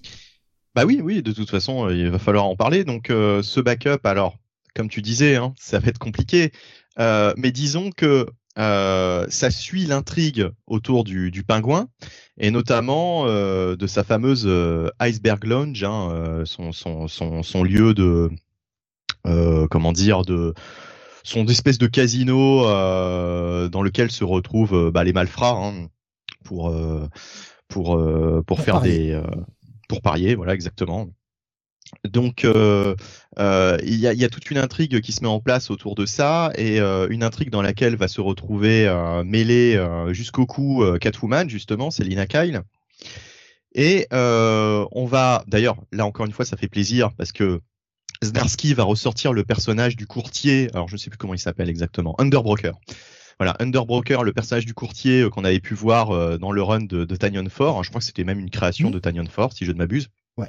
Donc il réutilise ce type de perso et c'est c'est tant mieux. C'est tant mieux puisque moi j'aime beaucoup les, que les auteurs euh, utilisent euh, les créations euh, d'autres auteurs qui les ont précédés plutôt que de toujours créer leur propre personnage parce que bah voilà c'est c'est c'est je, je, préfère un travail on va dire d'équipe qu'un travail individuel. En plus il se permet de rajouter un petit élément en plus qui, qui oui, est un perso, vachement oui, un perso de sa création, ouais, qui, qui, qui, est vachement fun. Il y a, il y a un nouveau perso qui est effectivement avec Underbroker, qui, euh, moi, je l'ai trouvé très fun en fait. C'est pour moi, c'est la réussite de, vraiment de ce backup. C'est ce personnage-là. Euh, en quelques pages, euh, il rend le personnage intéressant, fun, original, parce que franchement, ce type de perso, tu t'attends pas forcément à voir euh, ce, ce, type de personnage dans du Batman. Je sais pas si vous êtes d'accord avec moi, mais alors là, franchement, euh, bon. Euh, je vais pas en dire plus hein, sur le perso en question. Vous découvrirez ouais. ça en lisant le backup. Je vais juste préciser euh, que la, ouais. les dessins ne sont pas faits euh, par la même équipe. Hein. C'est Belen Ortega ouais. qui est au, au dessin pardon et à l'ancrage, et on a Luis Guerrero qui fait la colo. Oh. la dernière page m'a donné plus envie sur ce backup que la dernière page de, de l'histoire principale. Je, je, trouve que c'est super intéressant ce qu'on apprend sur la dernière page du backup. Et je me suis je dit, note. ah ouais, pas mal pas mal. Et B, euh, je trouve, euh, je trouve que c'était quand même assez, assez culotté de faire un backup comme ça parce que ça prend quand même plusieurs éléments du, du run de Tiny World sur, euh, euh sur Catwoman. Donc si t'as pas eu les, les, euh, les, les, les euh, comment dire, si t'as pas lu les précédents épisodes, bon. Bah, c'était ouais, mon cas et je me suis pas senti perdu perso. Non, moi non plus. Non, c'est ce que je dis, c'est c'était culotté et ah, c'est plutôt, c'est plutôt bien exécuté quoi. Ouais, ouais, ouais. Mmh. Donc euh, donc voilà donc euh, plutôt euh, écoute euh, dans la litanie de backup qu'on s'est tapé qui était euh, inintéressant ou bah là là pour le coup c'était c'était plutôt plutôt pas mal quoi. ce oui. nouveau perso? Effectivement c'est un peu comment dire c'est un peu surprenant c'est un peu comment dire ça change du décorum je sais pas euh, comment je dois me positionner encore. J'avoue qu'au premier regard, je, trouvais que ça faisait un peu cheesy. Je vais être tout à fait clair. Mais euh, bon, écoute, euh, écoute, pourquoi pas. Hein. Encore une fois, hein, je vais faire confiance euh, à Chips Darsky parce que mais, il sait un peu ce qu'il fait quand même. Beaumasque nous disait c'est ultra intéressant, mais absolument pas crédible cette fin. Euh, en nous donnant un truc en spoiler que je peux pas, je peux pas révéler évidemment pour des raisons d'éviter de, de, vous spoiler le truc. Euh, Graf nous disait le backup accessible, plutôt bien écrit aussi, mais j'ai du mal à m'intéresser, encore une fois. Il nous disait tout à l'heure, c'est sûrement que j'ai lu trop de Batman, en fait. C'est peut-être ça le problème. Hein. Peut-être. Oui, oui. Non, mais euh, en tout cas, en tout cas, cette intrigue me, bah justement, m'intrigue énormément. Voilà. C'est, euh, j'ai vraiment envie de savoir euh, où ça va, où ça va nous mener. Euh, bon, bah bref, euh, je pense qu'on a tous été euh, relativement ouais, conquis par ce premier épisode. Hein, pour, pour voilà, aussi, le backup était très bon. Euh, je, quand j'ai vu que c'était un backup sur Catwoman, je me suis dit ouf, ouïe aïe aïe, ça a des chances d'être un peu casse-gueule en fait. Et en fait, pas du tout. Il a su me réintéresser au personnage de Catwoman dont je me foutais depuis des années. Je n'arrive pas à rentrer dans les runs. Il euh, y a que le run de Ramvé que j'ai pas lu, qu'il faudrait que je teste, parce qu'apparemment il est plutôt pas mal. Mais ces derniers temps, quand j'ai à chaque fois j'ai réessayé Catwoman, ça me faisait chier, arrêté aussi sec. Là, il a réussi à me réintéresser à Catwoman. Je trouve une Catwoman bien mieux écrite, plus proche de ce que moi j'attends du personnage. Euh, donc euh, ouais, non, c'était cool. Franchement, ce premier épisode, il est pour moi ultra solide. Je suis euh, bien rassuré par rapport aux craintes que j'avais. Un gros bail. Moi, ça va être aussi un gros bail et euh, forcé de constater aussi que euh, bah, ça va sans doute être mon coup de cœur dans la mesure où euh, je repasse en revue mes lectures. Ouais, ça va être mon coup de cœur de la semaine. Hein. Bah oui, oui, oui, surtout vu ce qui arrive après. oui, oui, ça va être mon coup de cœur là, largement. Tu vas Dark Crisis? Mais Ah, c'est pas le pire, c'est pas le pire, Jonath. Ah. Bah non, enfin. ba- bail pour moi. Euh, Est-ce que c'est mon coup de cœur? Après, j'ai d'autres trucs qui m'ont bien plu cette semaine. En même temps, j'ai été obligé de lire tout en hyper méga speed, donc euh, ouais, ouais, euh, on va dire coup de cœur à égalité avec un autre titre. Voilà. Je, je triche un peu, mais euh, bon, après c'est pas dur de deviner quel autre titre c'est. Hein. Jonathan a déjà une idée, j'imagine. Euh, Dark Crisis évidemment, évidemment. Euh, vous verrez ça tout à Bah l'heure. disons que c'est tellement rare d'avoir du Batman qui nous donne tellement envie d'aller voir la suite. Ah oui. Depuis combien de temps on n'a pas eu ça, quoi? Ben, on avait un peu cet aspect-là euh, sur le début du run de Williamson. Hein. Il nous avait su nous prendre. euh, Ouais, disait, mais le ah, run de Will... ouais, le mais le run de Williamson, le problème c'est qu'on savait que c'était, euh, ça allait Ah, être pour pas une sur les deux durée, premiers quoi. numéros. Pas sur les deux Ouais. premiers numéros. Ouais, ouais. Mais on l'a su qu'à partir du troisième, je crois. Mm. Mm. Mais sur le premier épisode, on se dit ah putain, enfin du Batman bien écrit. On disait un peu la même chose. Bon là, on sait que c'est fait pour durer.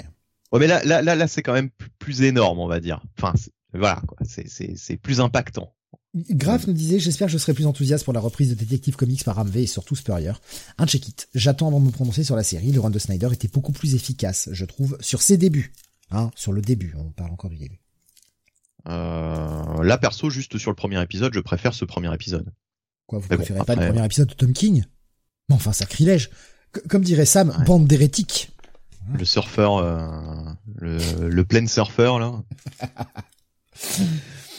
Allez, on continue avec toi, Jonathan. Tu vas nous parler d'un titre indé maintenant. Ça s'appelle Oui. Absolution. Sorti chez Awa. Oui. Effectivement, et euh, c'est par euh, un auteur que euh, on aime beaucoup sur sur la planète Comic City, spécialement Sam, hein, je dois le dire, qui ne cesse de chanter ses louanges, mettant son run euh, des X-Men euh, à à la hauteur de celui de Grant Morrison, c'est pour vous dire. Et c'est évidemment Peter Milligan qui est derrière tout ça. Troll. Voilà, n'est-ce pas? Euh, Peter euh, Milligan, alors euh, avec des dessins de, alors je vais essayer de vous trouver ça parce qu'évidemment Mike euh, Deodato les- Jr. Mike Deodato Jr. Donc euh, moi, je, alors je sais que Steve n'est pas trop fan de Mike Deodato euh, maintenant. Et ouais, Euh, je, trouve qu'il voilà. saute- qu'il est euh, une parodie de lui-même depuis quelques années.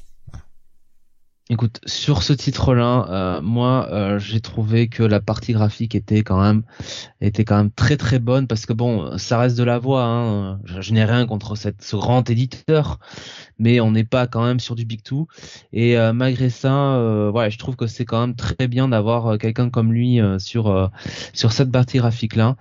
Et alors pour le scénario, on est dans un espèce de, je dirais, de futur proche mais en même temps, euh, on a l'impression qu'on est quand même en 2022, mais juste que la la technologie est, plus poussée qu'elle ne l'est aujourd'hui, en fait. Si vous voyez ce que je veux dire, quoi.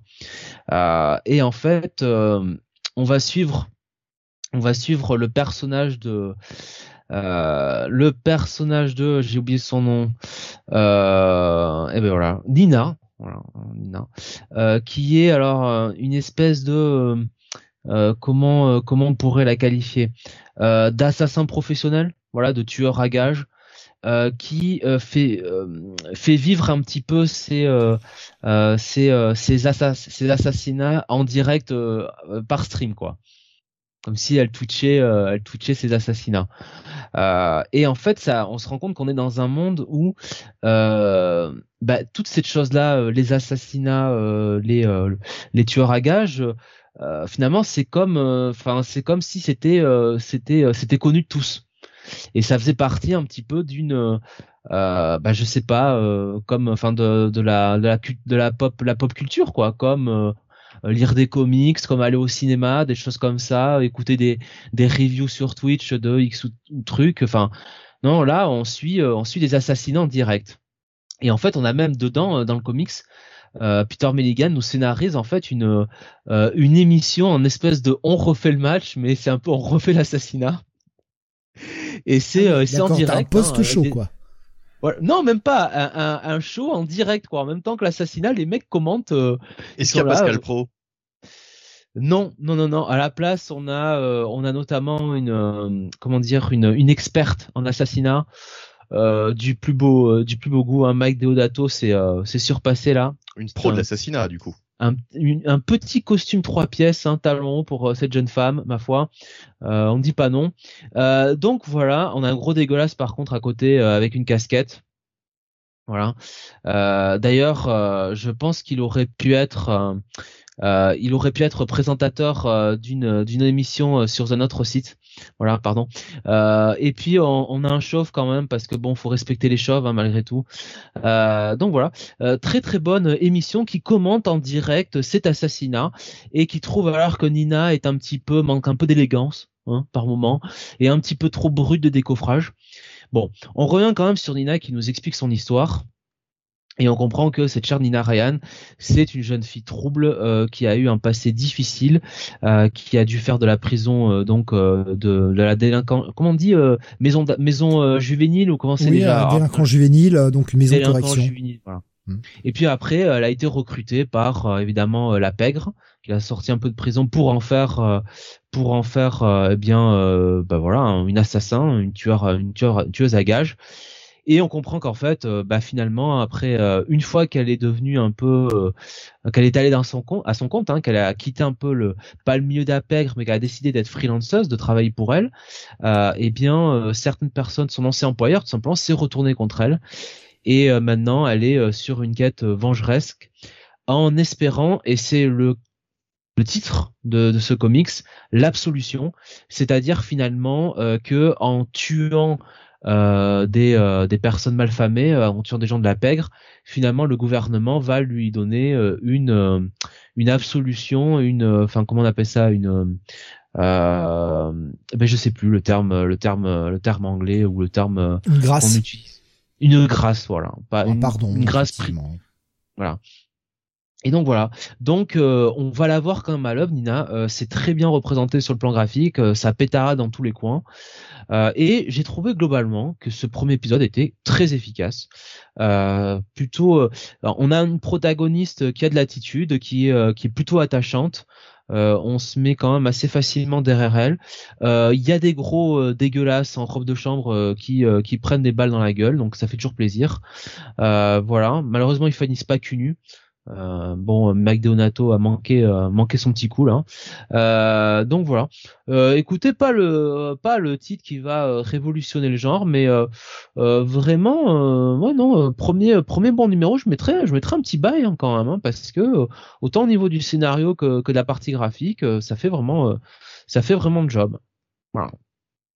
Grave qui nous proposait Maison de redressement pour le pour le, centre le centre pénitentiaire pour les jeunes. Totalement. Il nous demande d'ailleurs s'il y a pas DSK, s'il y a DSK dans le comics en gros dégueulasse robe de chambre. Eh ben écoute, vu la coupe de cheveux, alors euh, on peut se poser la question. Euh, bon, alors malheureusement la robe de chambre n'est pas évidemment le le peignoir panthère, hein, n'est-ce pas? Euh, Mais mais bon. On va donc un bail pour ce, ce, nouveau titre de chez un petit bail. Petit, petit bail. je sais pas en combien c'est annoncé, je vois pas s'il y a déjà un je sais pas si c'est en 4, 5 ou si c'est régulière. C'est pas annoncé en tout cas, je, je l'ai pas vu annoncé non plus.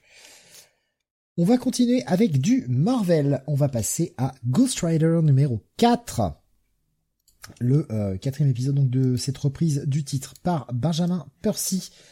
Avec cette fois-ci au dessin, d'ailleurs je dis cette fois-ci, je ne sais plus si c'était lui qui était euh, déjà euh, présent sur les, épisodes précédents. Corey Smith, oui c'est lui. Corey Smith et Oren Junior à l'ancrage. Euh, colorisé par Brian Valenza. Euh, comme d'habitude, hein, on a un, Johnny Blaze qui se réveille. Alors là, cette fois-ci, ah, il est dans un sale état. Il est quand même dans des chiottes absolument dégueulasses. Des chiottes de station-service, d'autoroute ou de motel, on sait pas trop. Enfin, ça a l'air d'être une station-service absolument immonde.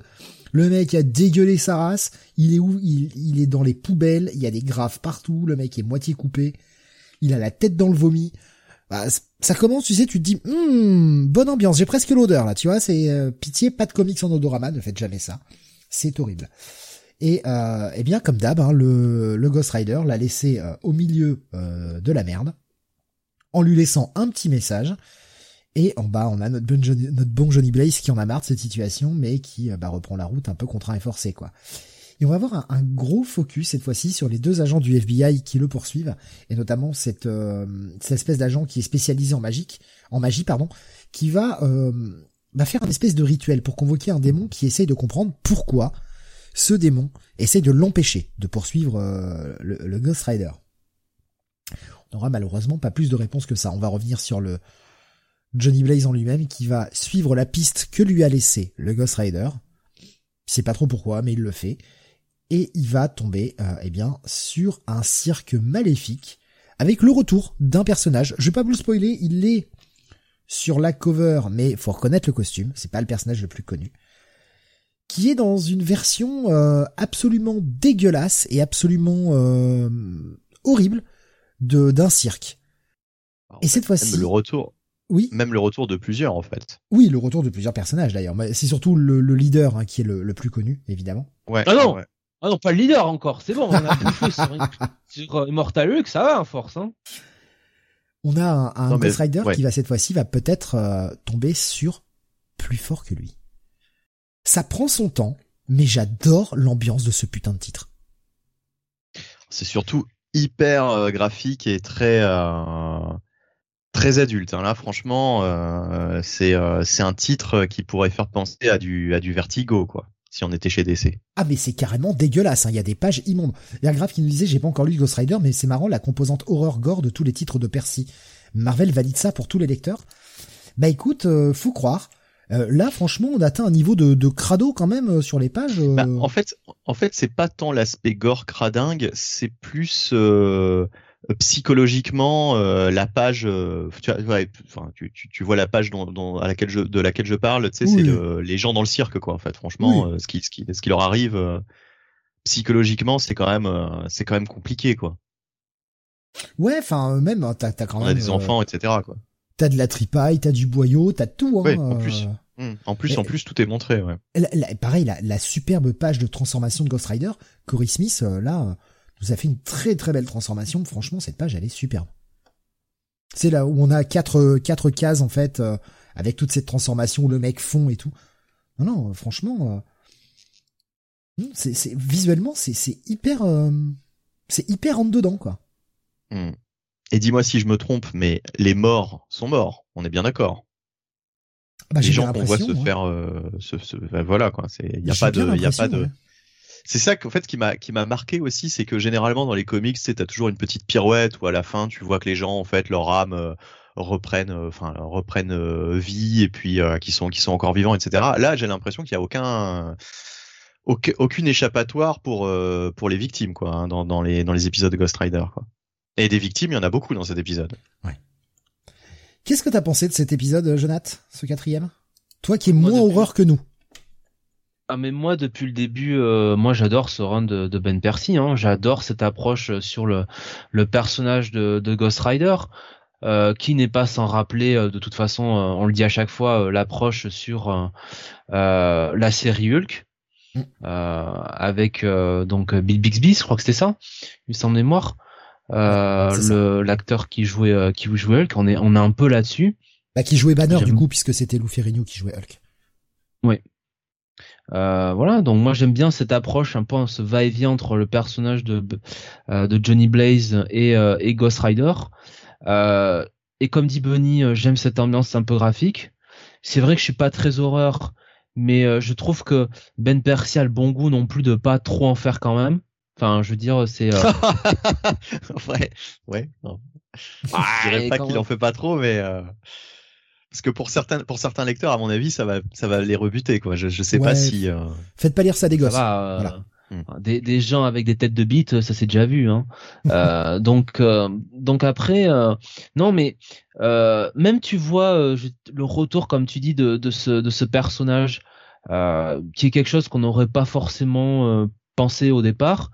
Bah, moi, tu bah, dis ce personnage est de retour, j'ai envie de rigoler. Je fais, oh bah super, j'ai vraiment pas envie de lire l'épisode, quoi mais je trouve que c'est voilà cette approche est très bien et puis il y a euh, toujours en fil rouge euh, ces deux agents euh, du FBI qui, qui poursuivent enfin oui qui poursuivent le Ghost Rider ou en tout cas qui enfin ce qui enfin le Ouais, le pourchasse.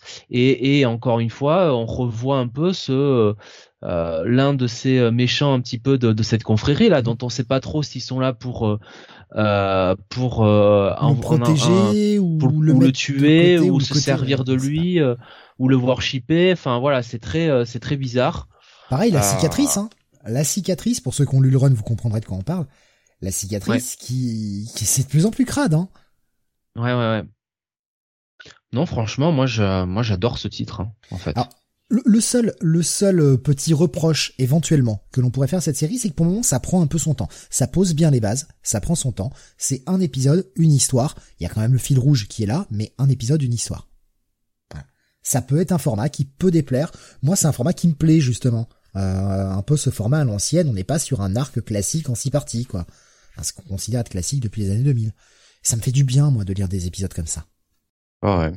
Non, mais comme vous dites, hein, il y a l'aspect road movie. Euh, c'en est un petit peu sur des sur des épisodes de Hulk où euh, il va euh, il va de ville en ville, euh, mais pas pour apprendre le pas, pour, pour affronter des démons. Pour danser la mais, Ouais, couler un bronze. Ah, Rider qui ça s'en va. Franchement, j'aurais bien envie de voir ça quand même. oui, oui. Non, mais il y a, y, a, y a, quand même cette, euh, enfin, graphiquement aussi, je trouve ça, je trouve ça sublime parce qu'il y a quand même cette, euh, cette page, moi, que, que j'ai, que j'ai adoré où tu le vois. Euh, tu sais, tu vois sa face fondre en fait. Ouais, c'est la transformation dont je parlais. Cette page, elle est sublime. Elle est sublime. Franchement, ça, ça, rappelle, c'est ce que disait Jonah tout à l'heure, ça rappelle énormément le run des Wings sur sur Hulk. Hein. Alors c'est pas moi j'ai dit la série Hulk euh, euh, des années euh, ouais, 80. ah oui ah oui tu parles d'accord oui pardon oui tu parlais oui du, du côté sur la route excuse-moi. Mais oui moi ça me fait penser beaucoup à ces transformations là de Hulk. C'est moi qui justement euh, partais plus là-dessus quoi. C'est moi ça me fait penser effectivement au début au début d'Immortal Hulk où effectivement t'avais pas mal d'épisodes où il était ah la transformation a toujours l'air extrêmement douloureuse là. euh, pour Hulk. Et là, c'est pareil, ça a pas l'air euh, super sympa d'avoir sa gueule qui fond et de se transformer en putain de squelette enflammé, quoi. Hmm, par contre, je suis déçu. Je pensais que t'allais dire ça rappelle euh, ces excellents films avec Nicolas Cage, surtout. Ah, Nicolas, le meilleur, évidemment. Voilà. Revoyez les deux Ghost Rider. Et on a vu la variante avec El Driver aussi, monument. J'ai, ah, j'ai pas regardé les variantes, perso. En tout cas, euh, El bah, Driver, tu connaissais pas ce film? Non. C'est pas le driver, comment c'est le film ah, euh La variante, oui, pas la variante cover, la variante du film, pardon. Oui, oui, oui. Non, c'est pas le driver, le nom, je sais plus le, titre du film avec Nicolas Baby Driver. Non, non, c'est euh, con. c'est c'est un film où je crois qu'en plus il y a Amber Heard dedans. Euh, Baby Driver. El Driver. Non, c'est El Driver, voilà. Non, je connais pas le film, je suis désolé. Non, non, Baby Driver, c'est avec. Euh... Non, mais je sais. Je El Driver, c'est bien ça, que, euh, Grave confirme. Hein. Euh, D'ailleurs, qu'est-ce que vous pensez, bien sûr, sans la révéler, qu'est-ce que vous pensez de euh, la cover qui nous annonçait pour le prochain numéro? Ah bah là je l'ai plus en tête. Je, dois te dire que là j'ai oublié cette couverture. Euh, je suis euh, curieux. je suis en ce moment Marvel. Ah, oui, oui, oui. C'est étonnant. Après la fin de ce numéro, je suis assez surpris, mais pourquoi pas en ce moment, Marvel, euh, il y a d'autres comics comme ça où ils, euh, où ils disent grosso modo ce qui va se passer dans le prochain numéro. Moi, je ne lis pas ces pages-là. Je préfère découvrir toujours à chaque fois euh, au bah, moment de la lecture. Ils en disent, ils en disent assez peu, mais là, la cover me me fait lever un sourcil de hein? Quoi? J'avoue que si ça va au bout du délire, l'épisode prochain peut être super fun. Ah oui, je me souviens maintenant. Je me souviens. Ouais, ouais, d'accord. Ok, je me souviens. Oui, oui, bah on verra. Qu'est-ce que j'ai vu passer d'autre? Oui, alors il y avait euh, Grave qui nous disait Ben Percy ne fait jamais de, ne fait jamais trop voir son traitement posé de Moira et avec et sa relation avec Banshee. Ouais, voilà, c'est ça. Ouais. Alors ça, euh, ça c'est le moment où je me suis dit Ben Percy, euh, peut-être que j'en avais, j'en attendais trop de, de, de cet auteur, quoi.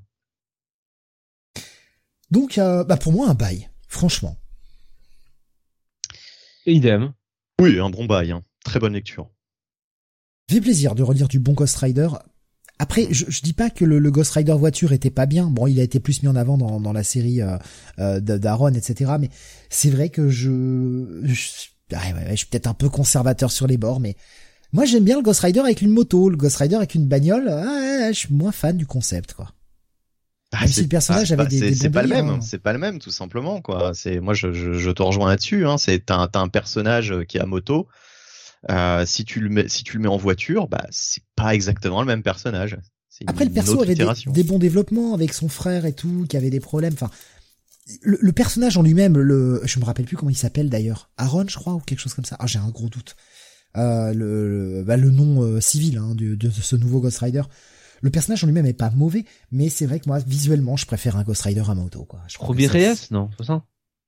Robbie Reyes, c'est ça, exactement, tout à fait, Jonathan, t'as raison, c'est ça. T'étais vraiment pas loin, hein, Ron, Robbie Reyes. Ouais, ouais. Euh, oh, il y avait un R, quoi, ça va. Ah, T'étais un poil de couille de trouver, hein. Ouais. ouais. À quand le Ghost Rider avec un vélo, nous dit Fantastic Fab Alors, on a déjà eu un Ghost Rider avec un dino, hein.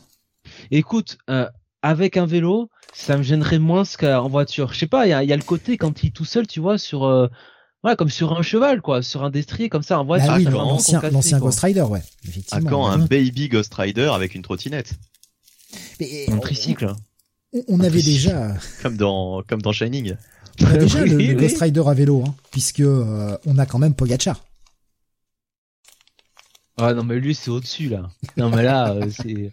Voilà. À quand, à quand un Ghost Rider en pédalo Mais je vous dis, ils ont fait le Ghost Rider sur un Raptor, donc à partir de là, Allez, on va continuer. Euh, on revient vers toi, Bunny, avec la fin de cette mini-série euh, qui t'avait bien plu, euh, en tout cas au début. Après, j'ai un doute. le Batman 89, qui donc bah, poursuit un peu l'univers de Tim Burton en comics. Exactement, voilà, c'était tout, tout le tout l'intérêt de, de, de cette mini, c'était de proposer en quelque sorte un troisième Batman euh, tel que euh, ça aurait pu être euh, si réalisé par Tim Burton au cinéma. Avec donc Harvey Dent hein, double face avec un, Robin. Donc un Robin qui qui pour l'occasion bah, est une version totalement inédite de, Robin. D'ailleurs, il y a une blague à la fin parce que il, il s'appelle toujours pas Robin et à la fin, on s'attend à ce que Batman, enfin Batman lui demande euh, alors comment je dois t'appeler maintenant, c'est quoi ton, ton, ton nom de super-héros? Et euh, on s'attend à ce qu'ils disent Robin, et en fait il sort un, un pseudo euh, totalement totalement foiré parce que pour le moment il a aucune idée de comment de comment il, comment ils vont devrait l'appeler. Appelle-moi Batman Junior, ouais. Non, je crois. Appelle-moi Appelle-moi The Avenging Eagle. Voilà. Ah merde. Ah ouais, quand ah même. Oui. Non mais là, là, là, on est vraiment sur le, c'est n'importe quoi là. C'est, c'est, euh, c'est, mais, mais tu vois, en, en, même temps, il dit, mais je suis pas trop sûr. Faudrait peut-être que je, je travaille euh, sur un autre, un autre pseudo. Donc voilà. Mais euh, bon, c'est juste pour la petite blague à la fin d'histoire.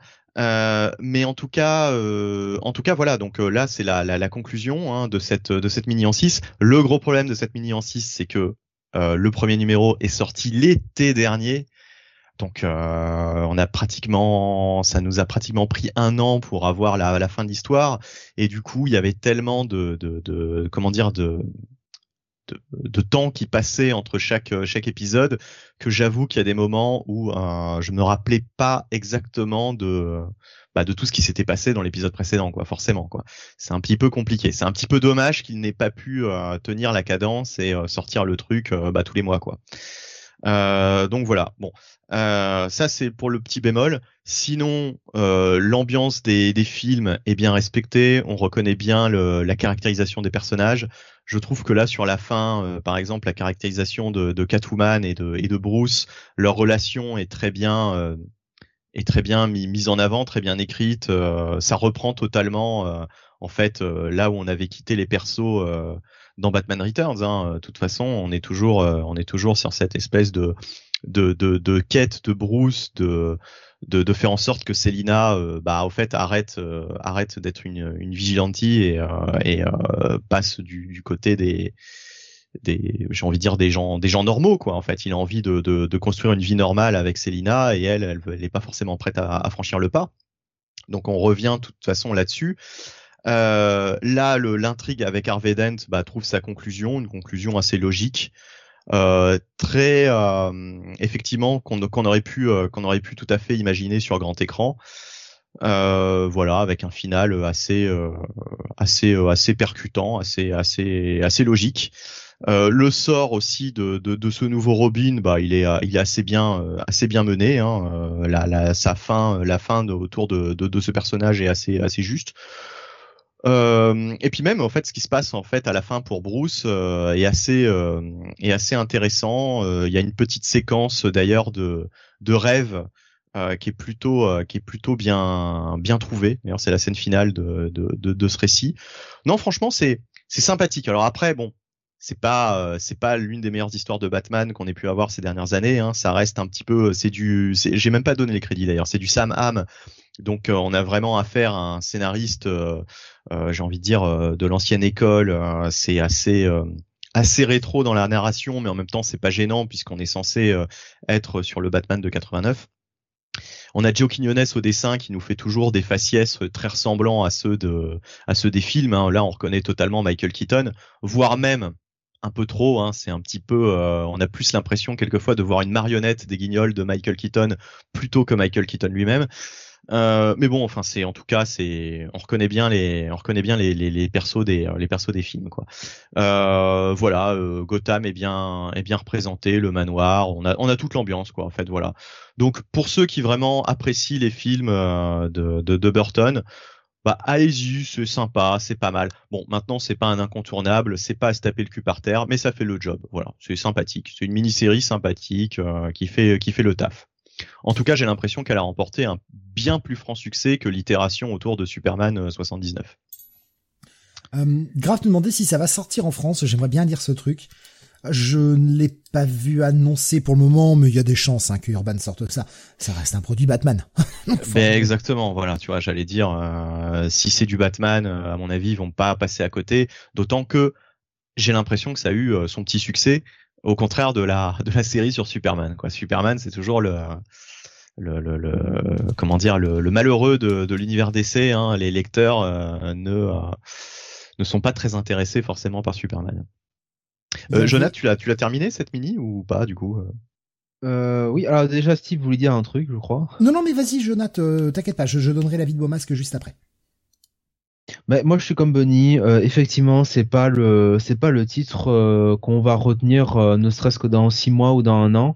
Mais je trouve que bah voilà, si, ça sort un jour en, VF, bah, ça vous fera une très bonne lecture. Honnêtement, ce sera un bon rapport qui a été pris. je trouve que l'auteur respecte bien l'univers de, de Batman, des films de Tim Burton, et une très bonne caractérisation de Batman. Euh, comme tu dis, Benny, euh, euh, très bien la relation avec Catwoman et l'utilisation du, personnage de Catwoman en lui-même, ça marche très bien. il joue bien aussi le conflit de, de, Harvey Dent, hein, Harvey Dent double face. Mhm. non, honnêtement, c'est c'est très solide, c'est efficace. Même le même le Robin là, qui en fait est la reprise de ce que devait être bah, l'un des frères Wayans, hein, qui devait être Robin, je crois de mémoire, Marlon Wayans. Euh, dans euh, le Batman Returns ou dans le Batman 3, je sais plus que devait faire Burton. Bah ouais, c'est c'est plutôt bien quoi. Honnêtement, euh, c'est une, une lecture moi j'ai j'ai j'ai bien bien aimé quoi, très agréable. Ah, de toute façon, Jonathan, si on se pose la question, est-ce qu'on aurait préféré avoir ce Batman au cinéma plutôt que Batman Forever? Je pense que la réponse est oui. Voilà, globalement. Ouais, mais bon, Batman Forever, c'est pas, euh, c'est pas le plus emmerdant, quoi. C'est pas le pire. Euh, c'est pas le pire. Batman et Robin, hein, quand même. Euh. Mais ouais, ouais. Mais bon, Batman Forever, quand même, par rapport à, à, oui, ça, on, préfère toujours, de toute façon, un film de Tim Burton à un film de Joel Schumacher. Hein, sur, mais c'est surtout sur la caractérisation de double face. Là, on a vraiment un double face qui est, qui est bien écrit, alors que le Batman, dans Batman Forever, double face, c'est un Joker, c'est un, c'est un, c'est un Riddler bis, quoi c'est un, double face qui arrête pas de se marrer, de sortir des punchlines. Enfin. Non, mais tout le monde est out of character euh, là-dedans, donc euh... voilà. Bon, bah euh, bon. Alors, bye, check it. Euh... Ouais, je, je, vais juste prendre l'avis de Beaumasque avant que vous. Ah, pardon, ouais, c'est vrai. Qui nous disait, il y a quelques bonnes idées de mise en scène, la chute, mhm. mais j'ai pas compris l'enchaînement de certaines scènes et Catwoman m'a un peu déçu sur sur ce sur cette mini, et je pense sur ce numéro et cette mini en général. J'ai eu un peu ce problème-là aussi. C'est sûr que sur la fin, il y a euh, un moment donné où euh, Harvey Dent doit arriver et puis euh, sur la case suivante, il est là. Euh, on t'indique même pas qu'il s'est passé du temps. Enfin, c'était assez bizarre. Mais oui, donc verdict, Jonath. Un bon check Ouais, je vais te rejoindre, je vais te rejoindre. Un check it plus sur l'ensemble même de la mini, voilà. Oui, oui. On continue avec du Boom Studios maintenant, la sortie du 27e épisode de Once and Future, Jonathan. Oui, Once and Future qui continue. Euh, pour notre plus grand plaisir, c'est toujours scénarisé par Kieron Gillan avec évidemment Dan Morin au dessin et Tamra Bonvillain à la colorisation. Euh, c'est quand même un trio euh, qui marche à fond la caisse. Là, on va être sur un épisode qui sera vraiment centré autour du personnage de Galahad et, et, bien de, de Mary. qui est bah, sa mère biologique, mais surtout la fille de, de la grand-mère.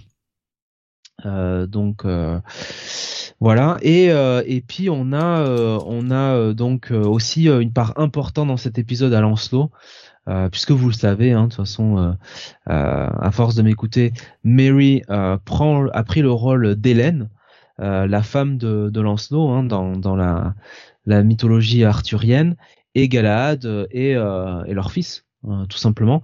Euh, donc là, voilà, c'est euh, c'est un peu c'est un peu ce triptyque là, c'est un peu ce rapprochement qui est assez, enfin.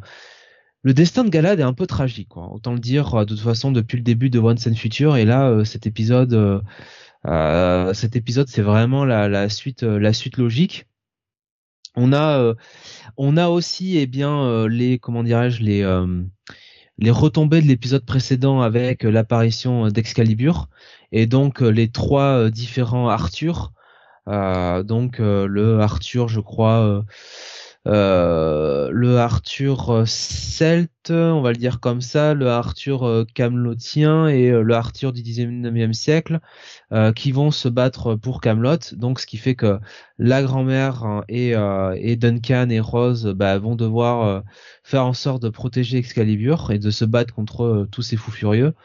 Euh, et, euh, on a quand même Robin des Bois qui euh, leur donne un petit avertissement. Voilà, donc donc ça va être un petit peu la guerre. c'est un épisode très dynamique. Autant le dernier, je crois, et l'avant-dernier épisode, c'était des épisodes plus de transition.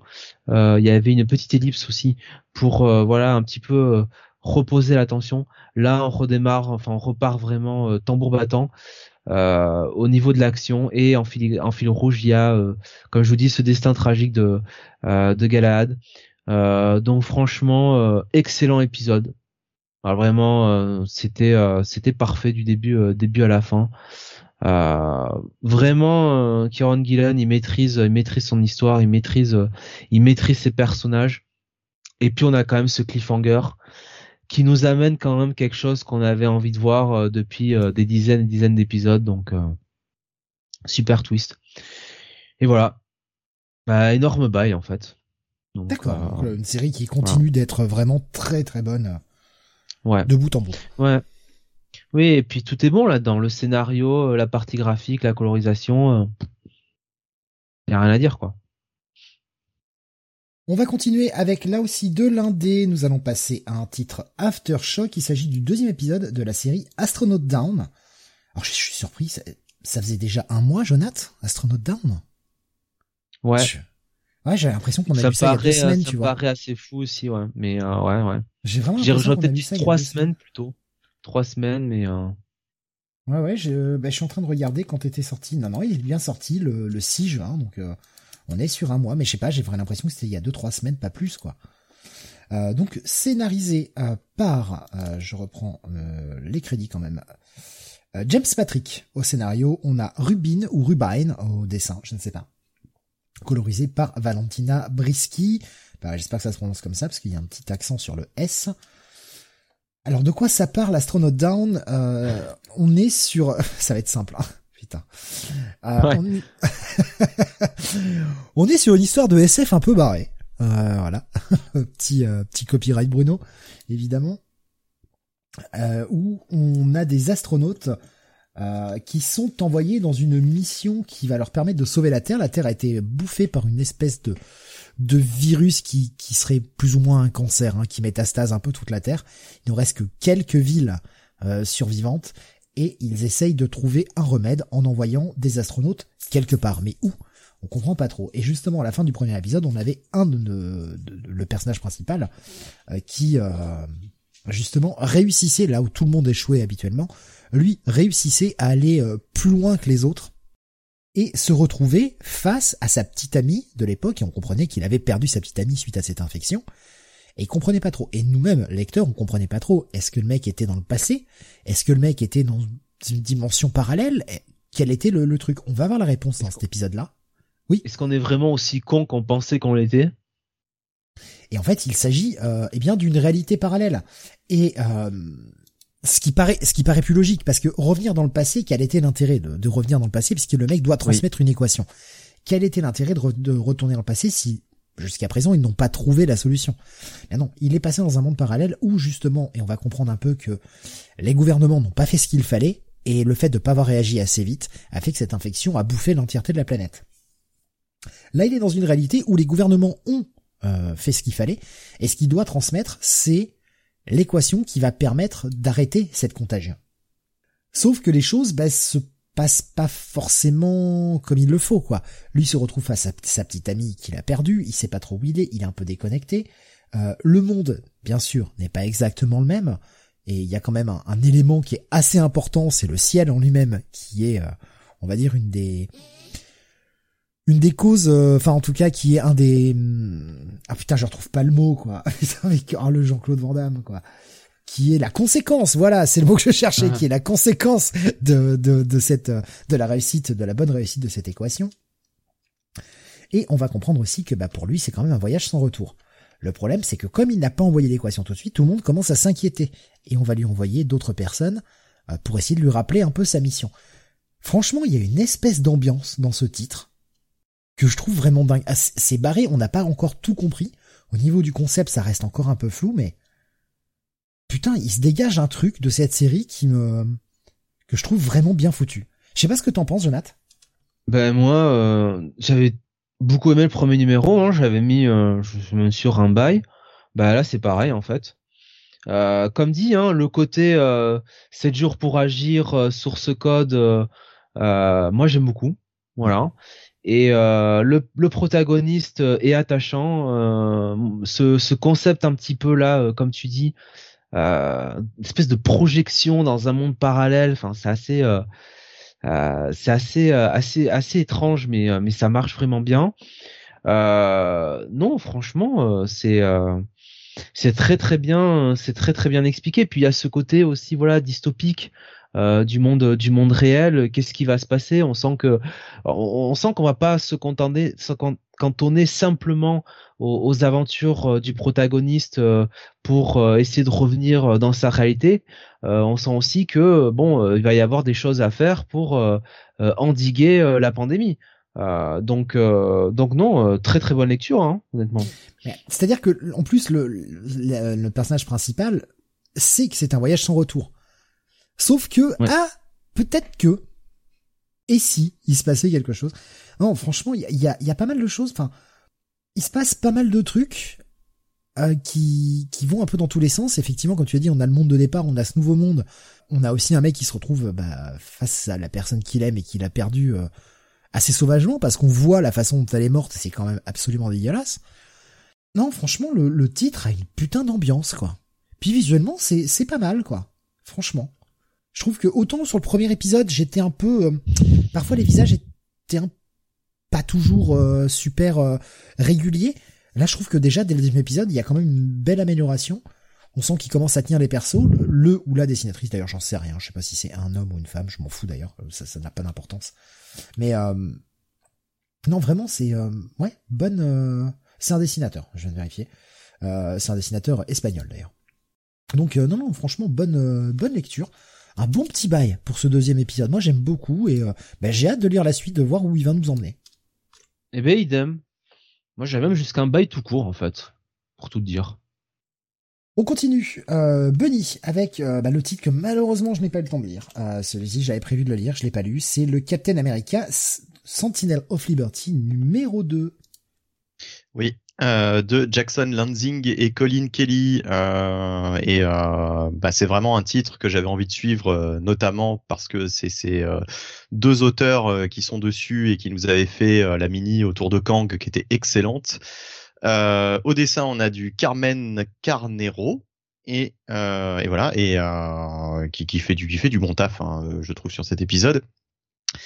Alors, euh, ça va être assez coton à résumer parce qu'il se passe beaucoup de choses. Hein, euh, généralement dans du Lansing et du Kelly, euh, c'est assez assez ample comme intrigue. je vais essayer d'être bref. déjà, bon, rappelons que dans le premier épisode, il se passait un drame le 4 juillet. Alors bon, malheureusement, hein, j'ai envie de dire, l'actualité a rejoint le la, fiction, euh, comme souvent. Euh, là, euh, dans Captain America, eh bien, un, un, jeune homme qui qui avait le costume du Destroyer, hein, un ancien allié de Captain America, s'était fait exploser. et surtout, Captain America, en fait, avait entendu que bah, son symbole n'était pas forcément justement le, le sien, quoi. Voulait peut-être avait peut-être une autre signification. Euh, donc il enquête un petit peu là-dessus euh, dans ce deuxième épisode. Alors, euh, Jonathan, juste, tu, tu l'as lu aussi ou pas euh, Oui. Cet épisode? Alors, est-ce que tu pourrais euh, peut-être, peut-être que tu as la, la, réponse à cette question.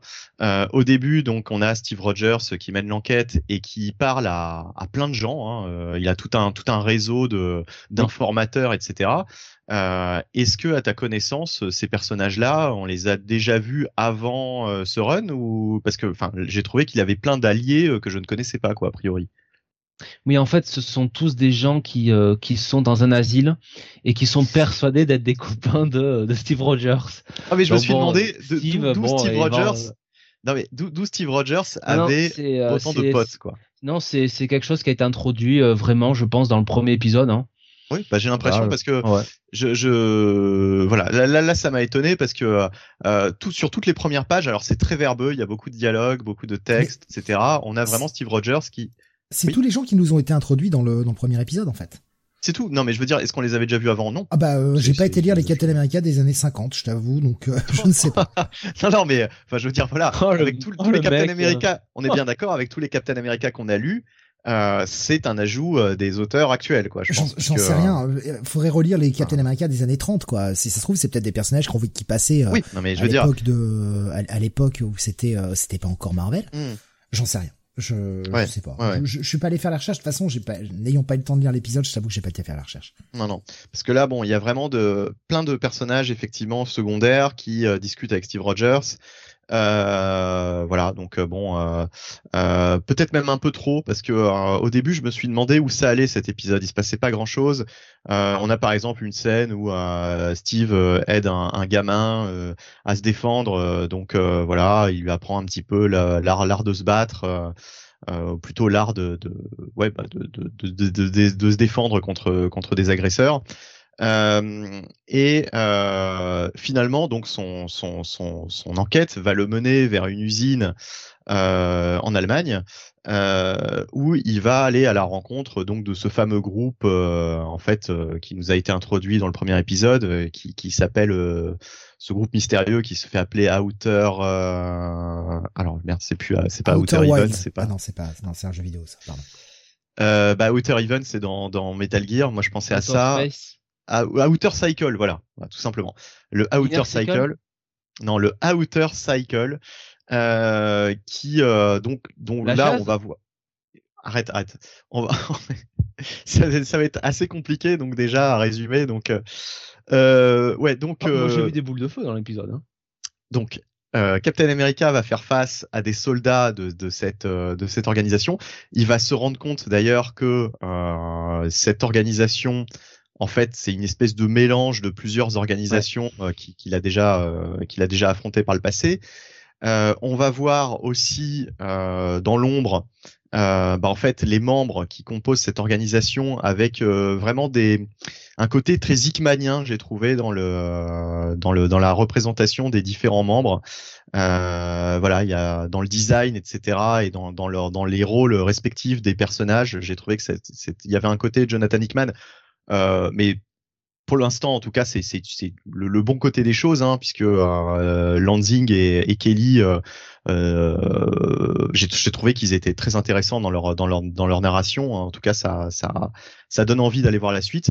Et il y a toujours, euh, bah en fait, il y a pas mal de, de, de révélations déjà euh, dès cet épisode sur euh, qui, qui, est cette cette mystérieuse organisation et comment elle fonctionne et surtout, euh, on se rend compte que euh, effectivement, le, le, symbole de Captain America a, a peut-être d'autres significations jusque-là euh, que même Steve Rogers ne, ne connaissait pas. et on a aussi une intrigue autour de Bucky qui va enquêter en fait de son côté et qui va tomber à la fin de l'épisode sur un personnage. Et là, je me suis dit ah ouais quand même. Euh, où vont les auteurs? Euh, En tout cas, ça m'a ça m'a vachement euh, captivé, plus sur la fin que sur le début de l'épisode, puisque j'avoue qu'au début j'étais assez sceptique. Mais en fait, les deux auteurs nous placent quand même énormément de choses dans cet épisode. Ça avance bien. voilà, il y a, y a, vraiment il y a, y a, plein plein de choses. là, je pense qu'ils sont partis pour pour une pour un bon petit run parce que euh, ils ont placé tellement d'éléments sur les deux premiers épisodes que euh, que voilà qu'il y a il y a, y a beaucoup de mystères, euh, beaucoup de beaucoup de choses à éclaircir et non franchement j'ai beaucoup aimé j'ai beaucoup aimé ce second épisode. Ça aurait pu être mon coup de cœur voilà s'il n'y avait pas eu le Batman ça aurait pu être limite mon coup de cœur parce que je, je trouve que c'était très efficace très intrigant et voilà le, le cliff me donne vraiment envie d'aller voir la suite. Qu'est-ce que tu as pensé de ce deuxième épisode, Jonathan? Est-ce que ça confirme? Le premier Est-ce que c'est euh, déçu, mieux, moins bien, bref Non, bonne confirmation du, premier euh, du premier épisode euh, que moi j'avais alors j'avais bien aimé dans l'ensemble. Le début m'avait un peu inquiété, mais toute la partie avec Bucky et la fin de l'épisode, j'avais beaucoup aimé. Et là, c'est vraiment dans cette continuité-là. on a effectivement Steve qui essaye un petit peu de bah, euh, de percer un peu le mystère. Euh, donc son enquête est intéressante. Moi, j'aime surtout que les auteurs euh, eh bien euh, fassent de Bucky l'un des protagonistes de leur run. On sent qu'il va avoir un rôle important. et alors dans un registre bah, différent de celui de Steve, hein, dans un registre peut-être plus comment dire art tech espionnage, je dirais. Enfin, vu ce qui était annoncé au départ entre le one shot qu'ils avaient fait bah, pour Devil's Reign et puis la fin de l'épisode 1 le mec avait l'air partir plus dans le complot et l'espionnage un peu plus dur, quoi. Moi, j'aurais dit plus euh, le, côté plus sale, en fait. Tu vois, c'est-à-dire euh, plus euh, le mec qui va se salir les mains, quoi. plus plus exécutif que que Steve. Ben, on, voyait déjà dans le premier épisode qui était prêt à tuer. Hein. Voilà, et il y avait notamment cette moi, cette page, euh, je sais plus si c'était une page ou, une, ou un panel avec Bucky là sur son lit, euh, qui je trouve était euh, peut-être le meilleur truc de l'épisode. donc, donc voilà, je suis très content de voir le retour de Bucky, qui sera bien utilisé. J'avais moins première page et j'aimais bien le fait qu'il l'adresse le fait que Bucky lui, lui répondait plus, lui parlait plus, quoi, ça faisait plusieurs jours qu'il se parlait. Alors j'ai lu vraiment que les 4-5 premières pages, pour ça j'ai pas donné mon avis sur le reste de, du titre, mais euh, j'avais bien aimé la façon dont c'était approché, qu'on ne laisse pas ça, le fait que Bucky se barre, qu'il y a eu ce... Alors on, on, a compris qu'il se barrait parce qu'il avait découvert des infos euh, un peu particulières, et euh, Cap qui pense que c'est parce qu'ils sont un peu brouillés, parce qu'il l'empêchait de tuer, quoi. J'aimais bien cette, cette approche. Ouais, non, franchement, euh, je, trouve que euh, ce duo fait, alors évidemment, euh, c'est pas, c'est pas si tu veux le grand coup de pied dans la fourmilière du Hydra, hein, évidemment, mais je trouve que c'est sur ces deux premiers épisodes une bonne relance sur sur Captain America. Et quand tu vois ce qu'il fait sur Sam Wilson en parallèle, bah très franchement, c'est déjà bien quoi. Donc moi j'ai pris beaucoup de plaisir sur ce numéro 2. Ouais, il y a un côté très Brubaker en fait. Euh, voilà sur ces oh deux premiers épisodes euh, puisque euh, remise en avant comme tu l'as dit de Bucky et et des intrigues qui qui renvoient Captain America et Bucky à leur passé. Donc bon c'était un petit peu un reproche qu'on pouvait faire à Brubaker mais mais là en tout cas c'est bah, on pourrait raconter sur leur futur Steve. Voyons. Et grave qui nous dit bah Brubaker ça vend plus la série que Hickman. Ah oui! Non mais là on est on est clairement plus sur du Brubaker toute façon, Hickman n'a pas écrit Captain America, euh, que je bah, sache. Non, mais c'est que tu parlais de, de, de, trucs un peu Hickmaniens. Oui, oui, oui, oui, euh, le, sur la, le, le, le, groupe, le groupe mystérieux. mais c'est une approche très très terre à terre en fait sur le personnage quoi. Voilà, très euh, euh, comme tu dis Steve, très enfin comme oui voilà, comme dit Bunny, euh, plus Brubekerian quoi. Un peu un peu un peu agent secret quoi. Mais après, il y a, y, y a Pirun, hein, euh, on pourrait, il pourrait s'inspirer de bien Pirun que ça. Hein. Là, on est quand même sur un, ah run qui est plutôt en haut. Ouais. Non mais voilà, on est, on est vraiment sur du bon Captain America, ça fait plaisir.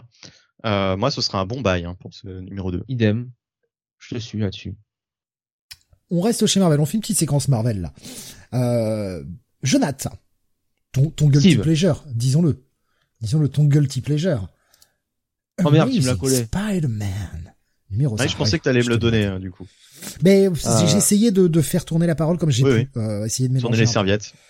Euh, alors que l'on a appris, alors que l'on a appris, à grand renfort de, hmm, miam, Dan Slott et Mark Bagley vont revenir sur Spider-Man euh, à l'issue de ce run. Ouais, bah, euh, je préfère, hein, franchement, je préfère. Non, attends, attends, attends, attends, à l'issue de ce run, qu'est-ce que tu racontes? Bah, euh... ils, vont pas remplacer Ou alors j'ai mal compris la news Ah non, non, non, non, non, non, non, c'est un nouveau titre. Oui. En plus. Ah putain la déception Ah, ah tu me brises le Tu l'avais compris comme ça. Ah, oui, non non non non non non non non non. C'est un nouveau titre par Dan Slott et Mark Bagley, mais mais Zeb Wells resterait pour l'instant hein, sur Amazing Spider-Man. Il n'est pas il n'est pas remplacé. Oh mais non mais. C'est un nouveau titre qui s'appelle je crois Spider-Man tout court. Mais niquez-vous. Voilà, niquez-vous. Donc donc en plus, il est même pas dit que ce soit un titre qui va qui va durer euh, indéfiniment. Hein. Ce sera peut-être juste une mini en fait. Je, je sais pas. Je sais pas du tout. Euh, en tout cas... Benny, il a appris mon cœur et mes émotions. Il les a foutus par terre. Il a sauté dessus à pieds joints. Après, il a chié dessus. Après, il a pissé ah bah, dessus. Hein. Il y a mis le feu. Voilà, c'est exactement ce que je ressens là. Et non, je ne vais pas dans l'hyperbole, pas du tout. Enfin, non, en, être, euh, en, être, rendu quand même à espérer que Dan Slott et fucking Mark Bagley reviennent sur le titre, c'est vraiment, euh, c'est vraiment avoir peu d'ambition. Hein, ah mais j'ai détesté, moi j'ai détesté le 1 et le 2, c'est bon, c'est pas possible quoi. Le 2, je l'ai abandonné en cours, je pouvais pas lire ça jusqu'au bout, c'était impossible. Oh, t'aurais dû lire le, le, précédent? Le précédent, c'était limite un épisode des Contes de la Crypte. Dans sa, dans sa moralité, euh, enfin, c'était, c'était incroyable. Incroyable. Ah, Graf, est, comme moi, hein. lui aussi, il peut pas, ce, ce, ce nouveau run. Allez, on va aller quand même sur la review. Zeb Wells eh scénario, euh, John Romita Jr. Euh, au dessin. Alors c'est Anna, je sais plus comment c'est euh, le, prénom. attends, attends, je te le trouve pour la colorisation. Scott Anna, pardon. Ah mais non, c'est l'ancrage, je suis con. C'est Marceau pour, la, la, colorisation. partie graphique, hein, toujours, je trouve globalement euh, de qualité hein, de la part de, de Romita Junior hein, sur Spider-Man. On sent que c'est vraiment un personnage qu'il aime, qu'il aime dessiner, qu'il qu'il sait dessiner. donc ça c'est ça c'est plutôt le côté positif. Ensuite le scénario, bah on revient sur l'aftermath de enfin sur le ce qui s'est passé dans l'épisode précédent, c'est-à-dire Tom Stone qui a totalement euh, c'est totalement joué de Spider-Man puisque euh, lui faisant croire que euh, il allait s'attaquer aux hommes de Rose et même tuer Rose avec ses hommes, eh bien finalement il a obligé Spider-Man à lui-même se débarrasser de Rose et de son gang puisque Spider-Man croyait que c'était le, gang de Tombstone déguisé. Et donc bah on démarre l'épisode avec toute la clique de Rose et Rose lui-même qui sont euh, arrêtés par euh, par la police. Donc euh, Tom Stone a parfaitement joué son coup et Peter se rend compte que eh ben il s'est bien fait manipuler. Tom juste, un, juste un truc. Est-ce que comme moi tu as le souvenir qu'à la fin de l'épisode précédent il y avait Robbie qui était dans la dans la dans la pièce? Au moment où Spider-Man bah, se rendait compte qu'il s'était fait avoir et, et j'avais l'impression que Robbie était même content de, de la situation quoi. Non mais Robbie était dans une autre euh, dans une autre euh, un autre immeuble. Et Robbie était surtout content parce que il y a il y a euh, donc euh, Tom Stone qui félicitait Tom Stone félicitait Robbie puisqu'il y a avait Randy et, et Janine. Ou Janice, je sais plus. Non c'est non c'est quoi? C'est le prénom de sa fille. Bon je pas la fille de Tom Stone. ouais je crois que c'est Janice. Et les quatre bah, étaient là et buvaient le champagne pour fêter le mariage quoi. Et Tom Stone était là. Ah, c'est chouette Robbie euh, nos, nos, nos, nos, gamins euh, vont se marier quoi. Alors qu'on pensait qu'il allait euh, liquider Robin une bonne fois pour toutes quoi. D'accord, donc Robin n'a pas vu l'état dans lequel était Spider-Man. Ah, rien à foutre en fait. Donc non non, il a pas vu. D'accord, ok ok ok. Donc c'est moi qui ah, c'est moi qui qui, qui, qui, j'ai tellement lu ça vite et j'ai enfin ouais. Donc ok. Et donc euh, Tombstone, euh, eh bien, euh, se retrouve dans le petit dîner hein, des chefs de la pègre, hein, avec notamment vraiment des cadors, hein, parce qu'on retrouve quand même Hammerhead, hein, notamment. On retrouve Crime Master, donc vraiment la, la, la... Madame Mask aussi, qui fait un, qui fait un caméo. donc la fine fleur des gangs de Gotham, de Gotham, n'importe quoi, de New York. Euh, tous les losers hein, qui sont pas invités à la table du Kingpin, hein, grosso modo. Euh, et donc, euh, bah, euh, Tombstone essaie quand même de leur faire comprendre que non, bien sûr, il n'y a rien à voir euh, dans cette histoire avec Rose et qu'il n'est pas, il n'est pas allié avec Spider-Man bien sûr. Et voilà. Donc ensuite, on a une discussion entre Spidey et Black Cat en mode eh, si jamais t'as besoin d'aide, tu le dis, hein, tu m'envoies un petit signal. Hein. Oui, oui, Félicia, on n'a pas compris que t'avais que t'avais vu qu'il y avait euh, une place à prendre hein, maintenant que Marie Jane était euh, sortie du jeu. Non, on a, on, le voit pas ton jeu. Vraiment, ces chats, je sais pas entre Catwoman et elle, c'est impressionnant. Hein.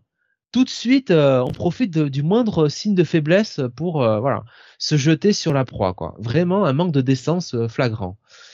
Voilà. Donc, il n'y a, euh, aucune, y a aucune caractérisation en fait de tous les personnages. C'est c'est ah, dramatique. si si, euh, Spider-Man est toujours aussi con, hein, donc ça ne change pas, donc euh, ça c'est bien.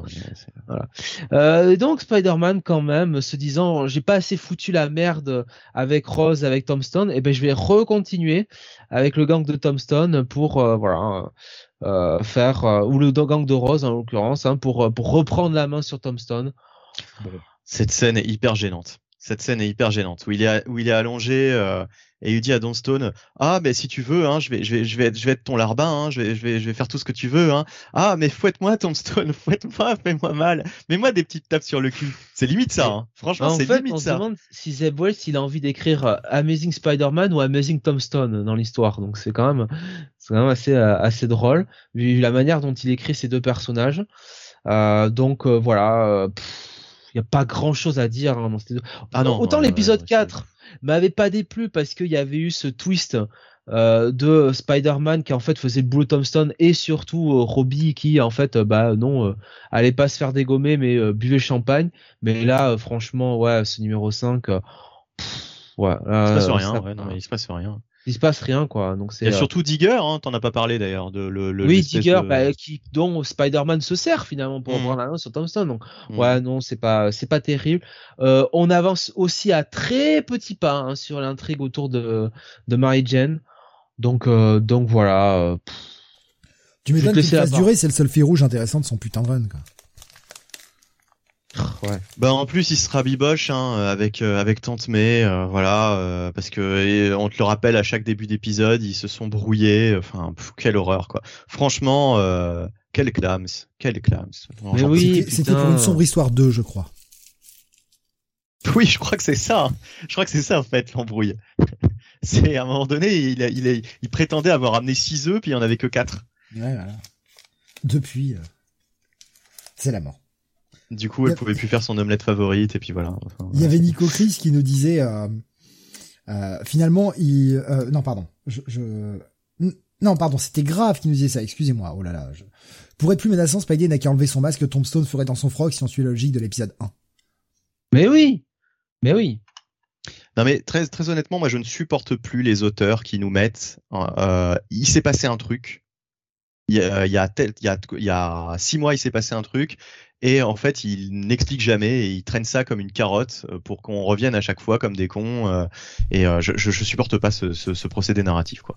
Faudrait vraiment que ce soit interdit, que, que les auteurs emploient un, un stratagème aussi pourri. C'est comme ce qu'on avait eu avec Hulk. Hein. il s'est passé un truc à El Paso. Alors au moins, on a vite su ce que c'était. C'était, c'était pas terrible, mais on a vite su ce que c'était. Cet épisode quand même. Oui, mais voilà. Mais là, bah, je suis persuadé que. On n'est pas euh, encore au septième. Ah, je, je, je, alors. On peut prendre le pari, mais moi je suis, je suis pas persuadé que euh, il va, il va révéler ça très vite. À mon avis, euh, Zeb Wells, il va se faire un malin plaisir. Je, je suis, enfin, dans une vingtaine d'épisodes, je pense qu'on saura toujours pas ce qui s'est passé il y a six mois. hein. Ouais, on va apprendre que c'est Kindred qui a engrossé Mary Jane euh, pendant tout ce temps dans le rôle de Spencer. euh, voilà quoi.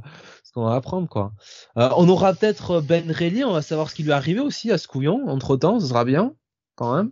Bah là, ils en reparlent d'ailleurs à un moment donné. hein. Je sais Ouais, pas si t'as vaguement. remarqué. euh. Ah, Ouais. tu es, tu es, tu es, tu es, euh, tu es mal depuis ce qui est passé, depuis ce qui est arrivé à Ben Reilly. Donc, euh, ah, c'est il va nous dire, ah non, mais en fait, c'est juste ça, en fait. Ah mais en fait. Ben c'est c'est non non en fait je lui en veux parce que c'est lui qui a engrossé Mary Jane hein, le connard. Hein. En fait, je Voilà, suis Ben Reilly. oui je suis Ben Reilly quoi. J'ai pris la place de Peter. Peter Parker. est toujours à l'hôpital, vous ne le savez pas. Bah, on aimerait bien. Euh, je pense que euh, il est, il est tellement, c'est tellement devenu une pauvre merde que euh, on aimerait bien fait- que ce soit quelqu'un d'autre. On est con. Mais le mari de Mary Jane là, le chauve à lunettes, mais c'est Peter en fait. c'est tout. Il y avait Cap hein, qui nous disait ça n'est absolument pas motivant pour relire du Spider-Man moderne. Bah déjà euh, re- redémarrer euh, avec euh, Tom Stone en antagoniste principal sur plusieurs épisodes.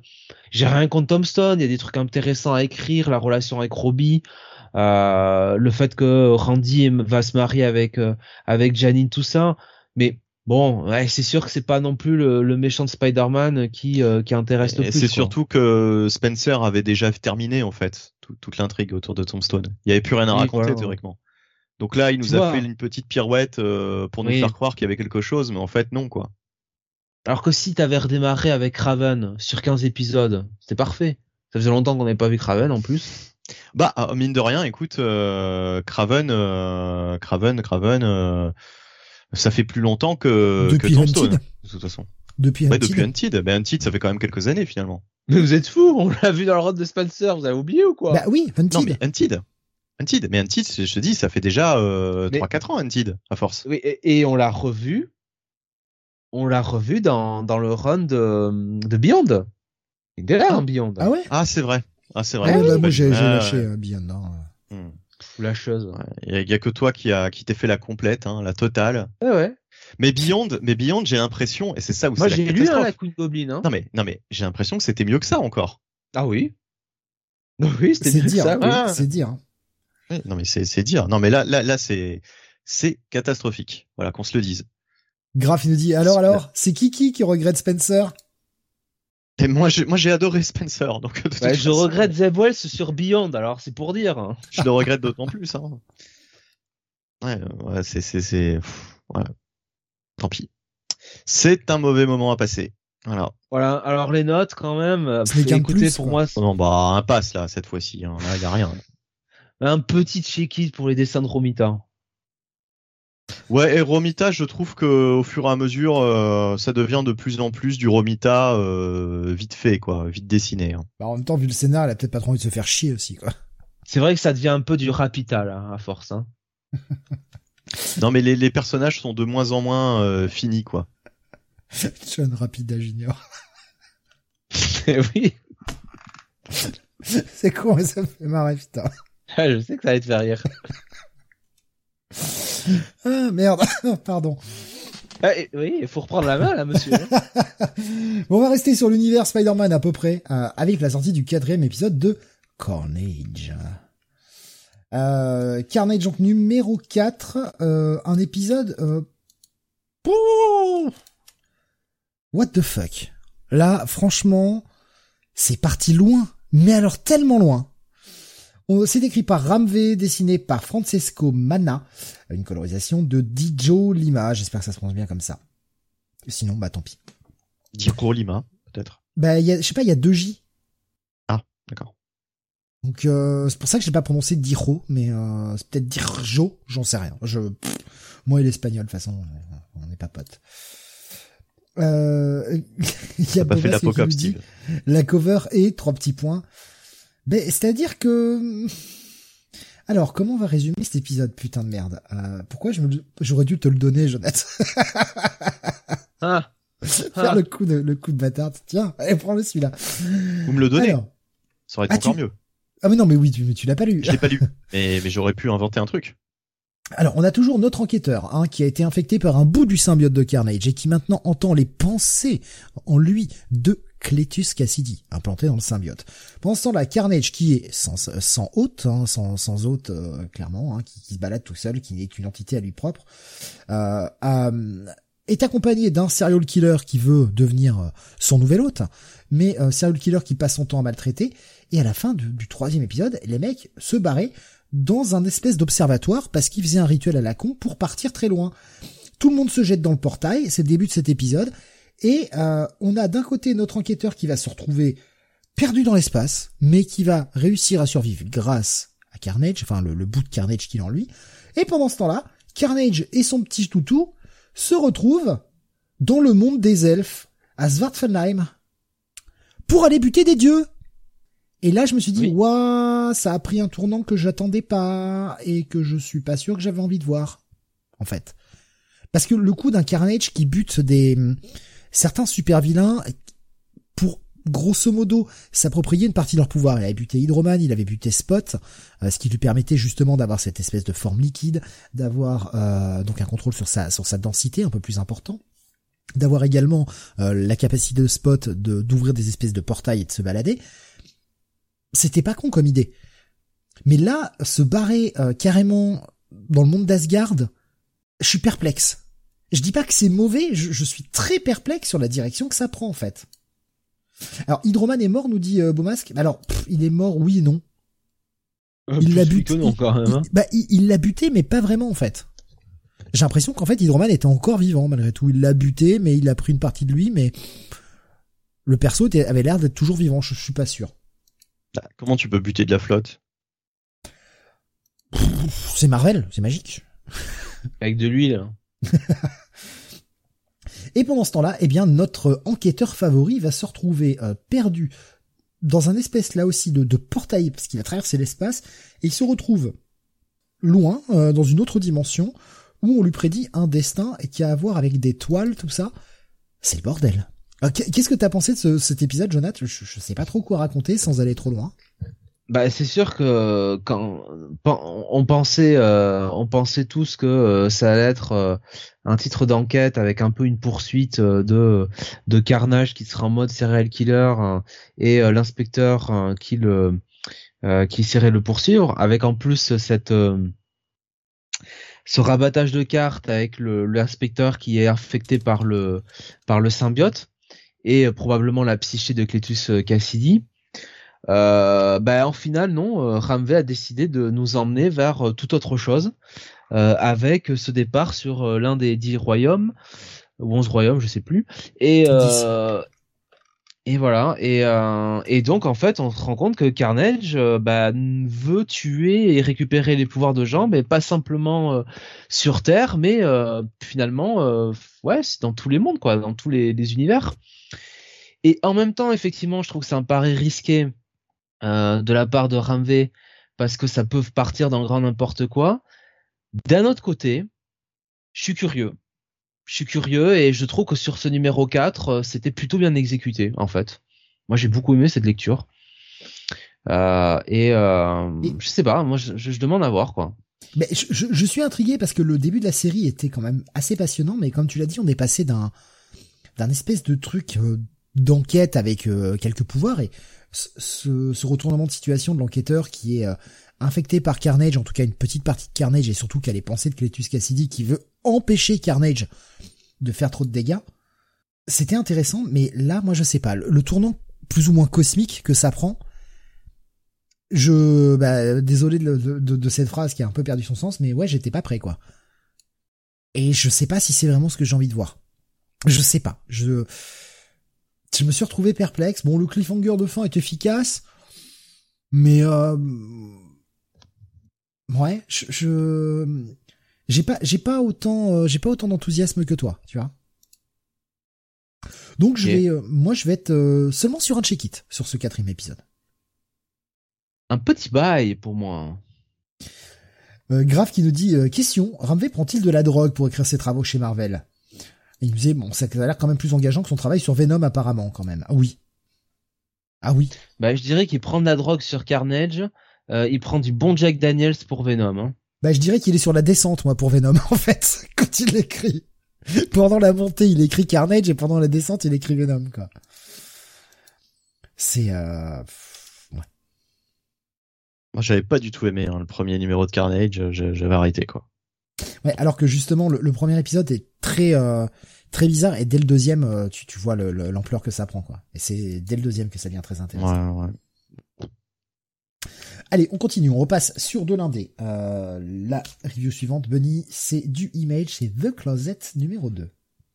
Oui, alors The Closet numéro 2 par James Tanyon Ford euh, avec des dessins de Gavin Fullerton et une colorisation de Chris O'Halloran. Pardon. Euh, donc euh, premier épisode assez sympathique, assez intrigant avec euh, donc euh, ce gamin qui avait un monstre dans son placard euh, voilà, donc euh, euh, là, l'histoire commence. il est avec son père. Alors j'ai oublié le nom du père. Bah, je sais pas si Steve. Jean-Claude. Papa. Non mais je l'ai pas lu The Closet moi. On va Ah d'accord, d'accord. Je crois que tu avais lu. J'avais lu le premier, mais c'était il y a un mois et du coup. Ouais ouais. Ouais ouais. Bon c'est pas grave, c'est pas grave. Donc de toute façon, le père de famille est avec son fils Jamie, hein, qui a 4 ans.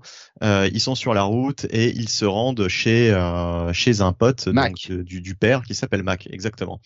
Euh, ça, je, ça, j'avais retenu. Correction, je, je n'ai même pas lu le premier puisque les, les trois premières pages où c'était des scènes de discussion dans le bar m'avaient complètement achevé. J'ai trouvé ça chiant comme la pluie et j'ai fait allez vas-y je me casse. Ah, je crois que tu avais fait la review. Enfin, j'ai, non, non c'était Jonathan. Que... C'était Jonathan qui avait fait la review. Ah, c'était Jonathan qui avait lu le premier. D'accord, ok, ok. C'est Jonathan qui a lu tu... également le 2 avec toi. D'accord, bah très bien. Bah alors comme ça, il pourra, le prénom du père. rebondir. Euh, alors, euh, Tom, mon cher Jonathan. Tom, d'accord, bah voilà. Donc, euh, mon cher Jonathan, donc là, on a, enfin, le, le, comment dire, la, grande partie de cet épisode, c'est effectivement les retrouvailles entre Tom et Mac, donc son, son ami hein, de longue date. Et euh, donc il y a toute une scène où en fait euh, il explique que euh, depuis un certain temps Jamie a des problèmes, des terreurs nocturnes, etc. Il est persuadé qu'il y a un monstre dans son placard. Donc là il l'a amené loin de chez lui, loin de New York, et il essaye de lui expliquer que bah voilà là il y aura pas de problème. Ils sont très très loin, donc le monstre aussi. faut pas qu'il qu'il s'en fasse, faut qu'il faut qu'il faut qu'il dorme. il y aura aucun problème. Et de toute façon il est là, il surveille. Et on va avoir sur huit pages c'est pour ça que Steve, euh, je suis pas surpris que ça t'ait barbé. Là, il y a huit pages de discussion entre Mac et Tom, où en fait Mac lui fait un petit peu la morale sur sa relation avec sa femme Maggie, euh, puisqu'en ce moment ça va pas trop. Donc voilà, il y a, tout, un, dialogue. Euh, là, je viens de compter les pages. Hein, et effectivement, il y a huit pages de dialogue bien, pleines.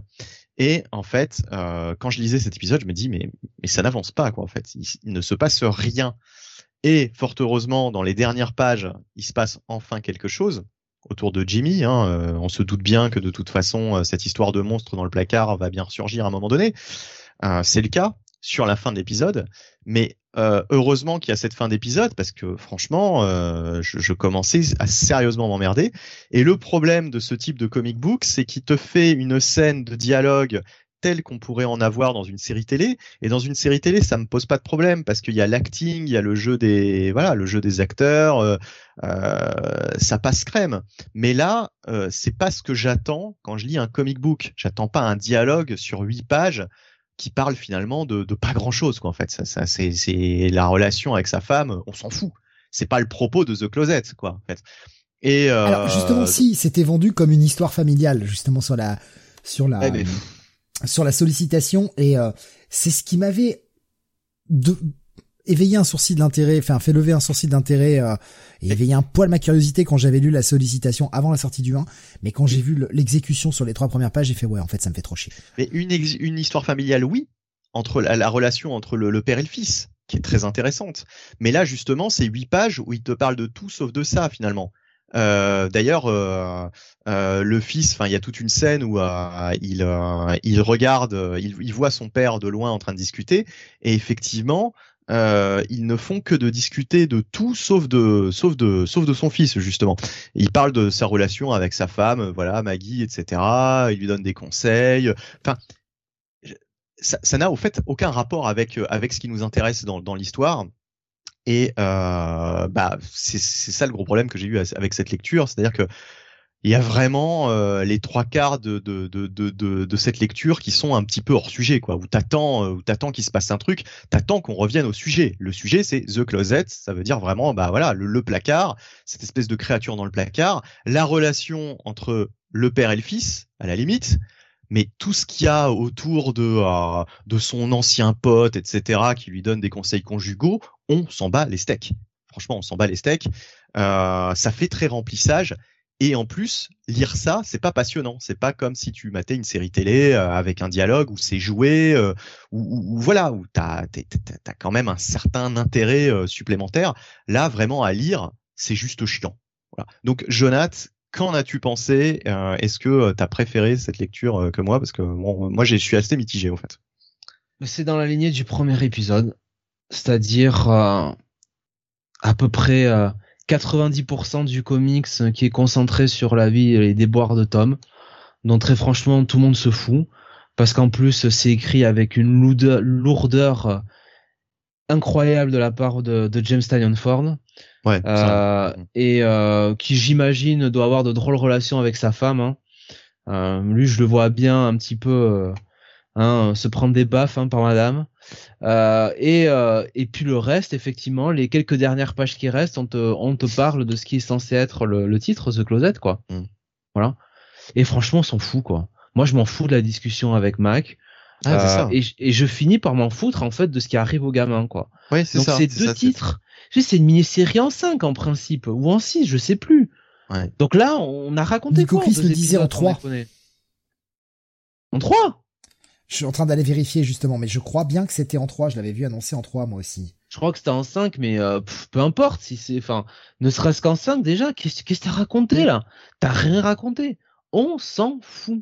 On s'en Alors, alors non, mais il y a qu'un numéro 3 d'annoncé. Il y a rien d'autre. Hein. C'est vraiment en 3. Bah, il est peut-être annulé quoi. Non, non, non, non. Euh, le, le 3 sort le mois prochain et c'est la fin. Putain, bah Et c'est bien annoncé, hein, ça se conclut bah, dans ici. Le 3, euh, la sollicitation nous dit bien que ça se conclut. Hein le 3, le gamin disparaît dans le dans disparaît dans l'armoire euh, et, l'autre se retrouve comme un con. Voilà. Oh, j'ai perdu mon gosse. Oh. Super. Génial, quelle histoire, formidable. Non mais non mais ouais non mais là là là franchement là c'est un peu un peu du foutage de gueule quoi. C'est ce que là on a vraiment Graf, hein. Graf nous disait donc en gros c'est mini en 3 décompressé, vraiment trop fort Tanyon Fort. Ouais bah Tanyon Fort qui nous a euh, sorti. C'est pas Tanyon Fort qui a écrit ça, c'est Tagnon. Vous êtes bête ou quoi C'est vrai. c'est Tanyon.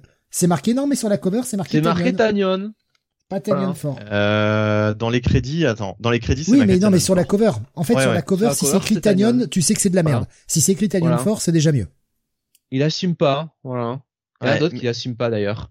Mais euh, non, franchement, c'est ouais, sacrée déception parce que tu vois, pour comparer avec un, un autre titre indé euh, où justement il y a, y a beaucoup moins de, de dialogue, mais c'est hyper percutant dès les dès les trois premiers épisodes. Là, je pense à la série de Remender, euh, Righteous Thirst for Vengeance, je crois que ça s'appelle comme ça, euh, qui, qui, qui, est vraiment excellente. Et tu prends juste les trois premiers épisodes euh, sans euh, dialogue, avec très très peu de dialogue. C'est c'est un petit peu aussi ce qu'on pouvait reprocher.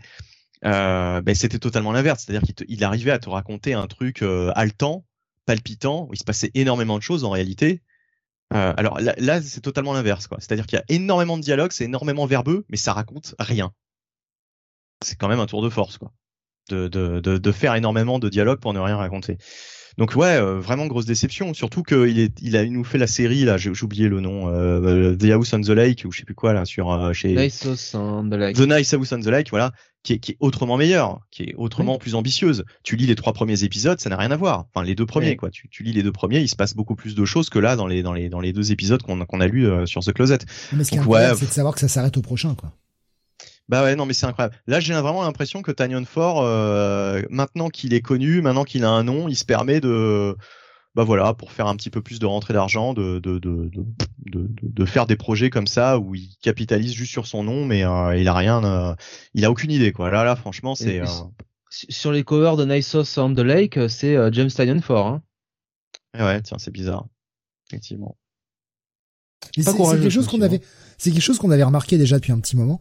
Quand c'est écrit Tanyon, c'est que c'est pas bien.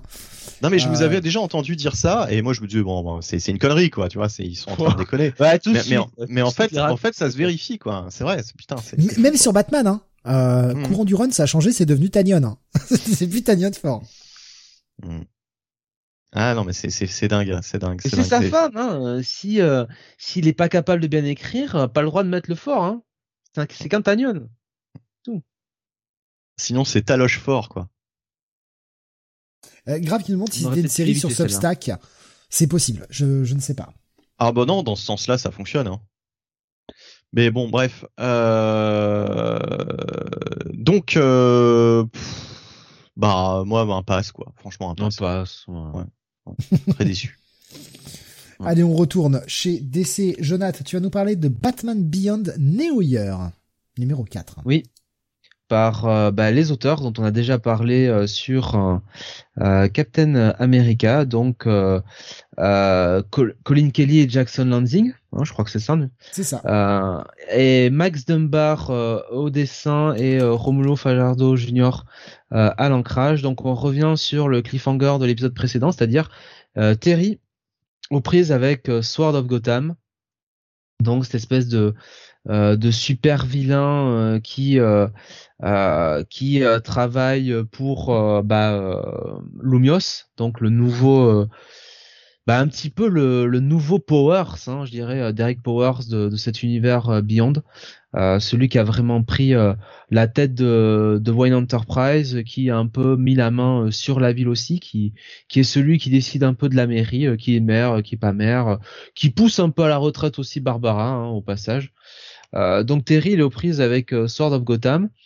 Euh, et, et en fait, ce qui est génial, enfin ce qui est génial, ce qui est bien dans dans le choix de Kelly Lansing, c'est en fait c'est, c'est dur à expliquer, c'est l'identité de, de Sword of Gotham. Je peux pas, je peux pas dire beaucoup plus, mais mais l'idée autour du personnage, ça marche très très bien. C'est très inventif.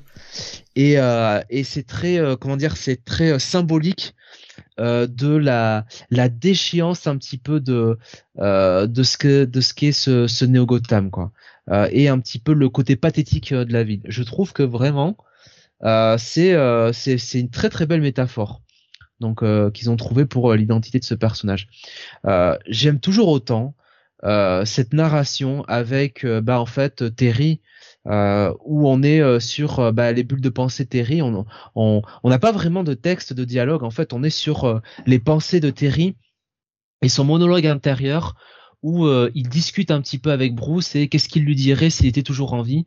Et c'est toujours quand même un Terry rempli de regrets et de remords. Qui est très très intéressant dans la caractérisation, qui qui a quand même pris pris de l'épaisseur, on le sent, qui a grandi. Euh, donc euh, donc ça marche très bien. Le dessin de Max Dunbar est très très bon. Euh, là-dessus, les, les scènes d'action sont sont excellentes, c'est dynamique. donc donc voilà, c'est très très bon.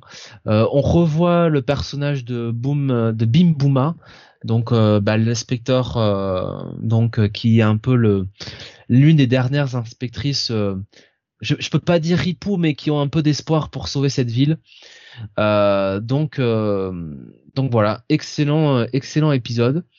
Et je vous dis, euh, toute cette révélation autour du personnage de, Sword of Gotham marche très très bien.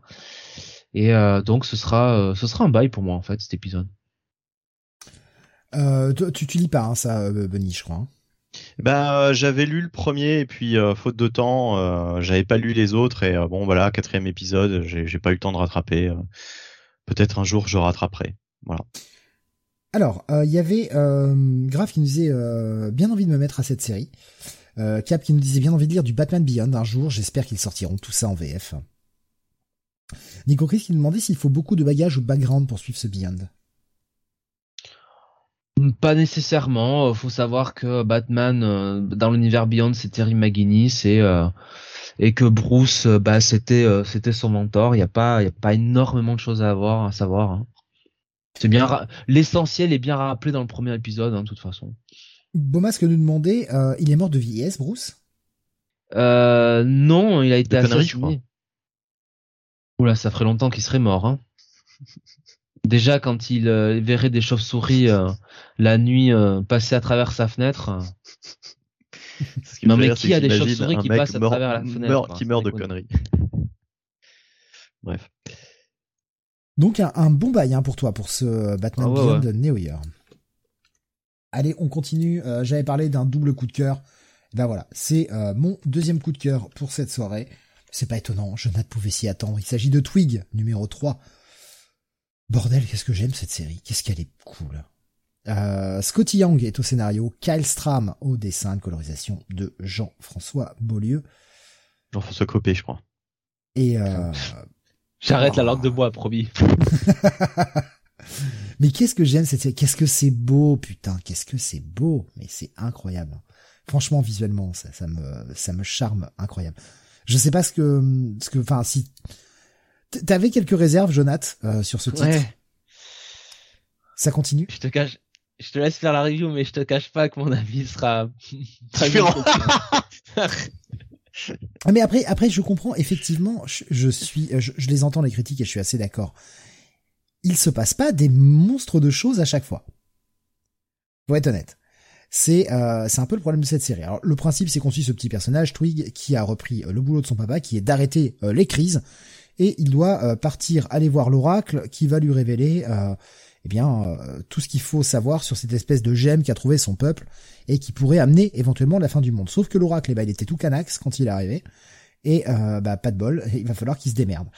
Il avait réussi à trouver une espèce de d'entité euh, qui lui avait révélé le parcours initiatique qu'il doit suivre, aller chercher les trois trucs pour recharger la gemme de je sais pas quoi, et, et ben on va suivre les pérégrinations de ce petit de ce petit twig en fait à qui il arrive plein de malheurs. Et euh, tu parlais de tête de bite tout à l'heure, euh, Jonath, en, monstre. Bon, on n'est pas loin. Hein. oui, c'est pour ça. Hein. on n'est pas loin là quand même. Hein. Il y a un beau monstre tête de bite hein, quand même. Une bonne tête euh, de Jean-François Copé aussi. Hein. Mais non, franchement, je... il y, a ce côté en fait conte, ce côté très bah, à la fois parcours initiatique, conte, c'est vraiment euh, un peu all ages euh, dans, dans l'approche. Mais qu'est-ce que j'aime ça? Et, franchement, on a tout ce passage où et c'est un peu le regret que j'ai, c'est-à-dire qu'on voit plein de choses ultra intéressantes, euh, plein de, de mondes que tu auras envie de voir explorer parce que tu vois des idées assez folles dans les parcours qu'il, dans les dans les, les endroits qu'il parcourt.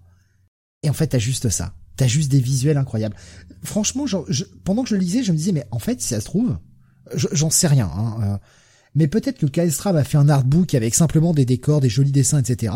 Et euh, Scotty Young a brossé tout un, toute une histoire par rapport à ces trucs-là. Parce qu'on a vraiment ce, ce, ce voyage où on voit plein de, plein de, d'endroits différents qu'on aura envie d'explorer. Et on n'aura pas ça. Il y a un petit côté frustration quand même à la lecture de ce titre. Et puis on a un, petit cliffhanger qui, euh, qui fait bien son effet, je trouve. Je, te laisse y aller, Jonathan, vas-y. Ah, ça fait quand même le troisième numéro, je me dis qu'il s'en passe pas beaucoup, quoi. Alors effectivement, ah, il y a toujours le cliff, il y a toujours le cliffhanger à la fin qui sauve. Il arrive toujours, euh, l'auteur arrive toujours à nous faire ce, ce cliffhanger qui, euh, euh, qui, euh, qui marche, euh, qui marche très bien. Et, et on est toujours, on est toujours, ouais, on est toujours on est on est toujours euh, on est on a toujours envie quand même d'aller voir la suite quoi. Parce qu'il sait faire le cliffhanger qu'il faut. Mais après au bout d'un moment faut dire aussi ce qui est. Il y a pas grand chose qui se passe. C'est un peu le voyage. Ok. Très bien le voyage de Twig. Mais bon une fois sorti si tu veux de des dialogues de qu'il a avec son animal de compagnie là qui sont marrants parce qu'il est assez sarcastique. Hmm. ouais il y y a pas il y a quand même pas grand chose qui se passe et euh, et tu sais moi j'ai je sors quand même de cet épisode en me disant bon, en fait, on est plus là pour euh, mettre en avant euh, les dessins, quoi, tu vois. Ouais. Ah oui, je suis, comme je t'ai dit, hein, je, les, je, les, comprends parfaitement ces critiques et je suis entièrement d'accord avec. Mais ça me charme. Je veux dire, euh, ça, ça, me charme vraiment quoi. Il y avait, j'avais mis, j'ai partagé une page. Qu'est-ce que c'est beau? Et Nico Chris il dit, on est toujours sur la même phrase. Effectivement, ouais. C'est juste très beau, mais je sais pas, il y a, y a un côté onirique qui s'en dégage, qui me, qui me séduit totalement ça fait partie de de ce truc-là où pour pour d'autres titres évidemment j'aurais peut-être dit euh, ouais il se passe pas grand-chose, ça m'ennuie, mais là je, ça a su me charmer, ça m'a fait rentrer dans l'univers et j'attends qu'une chose, c'est d'en découvrir plus.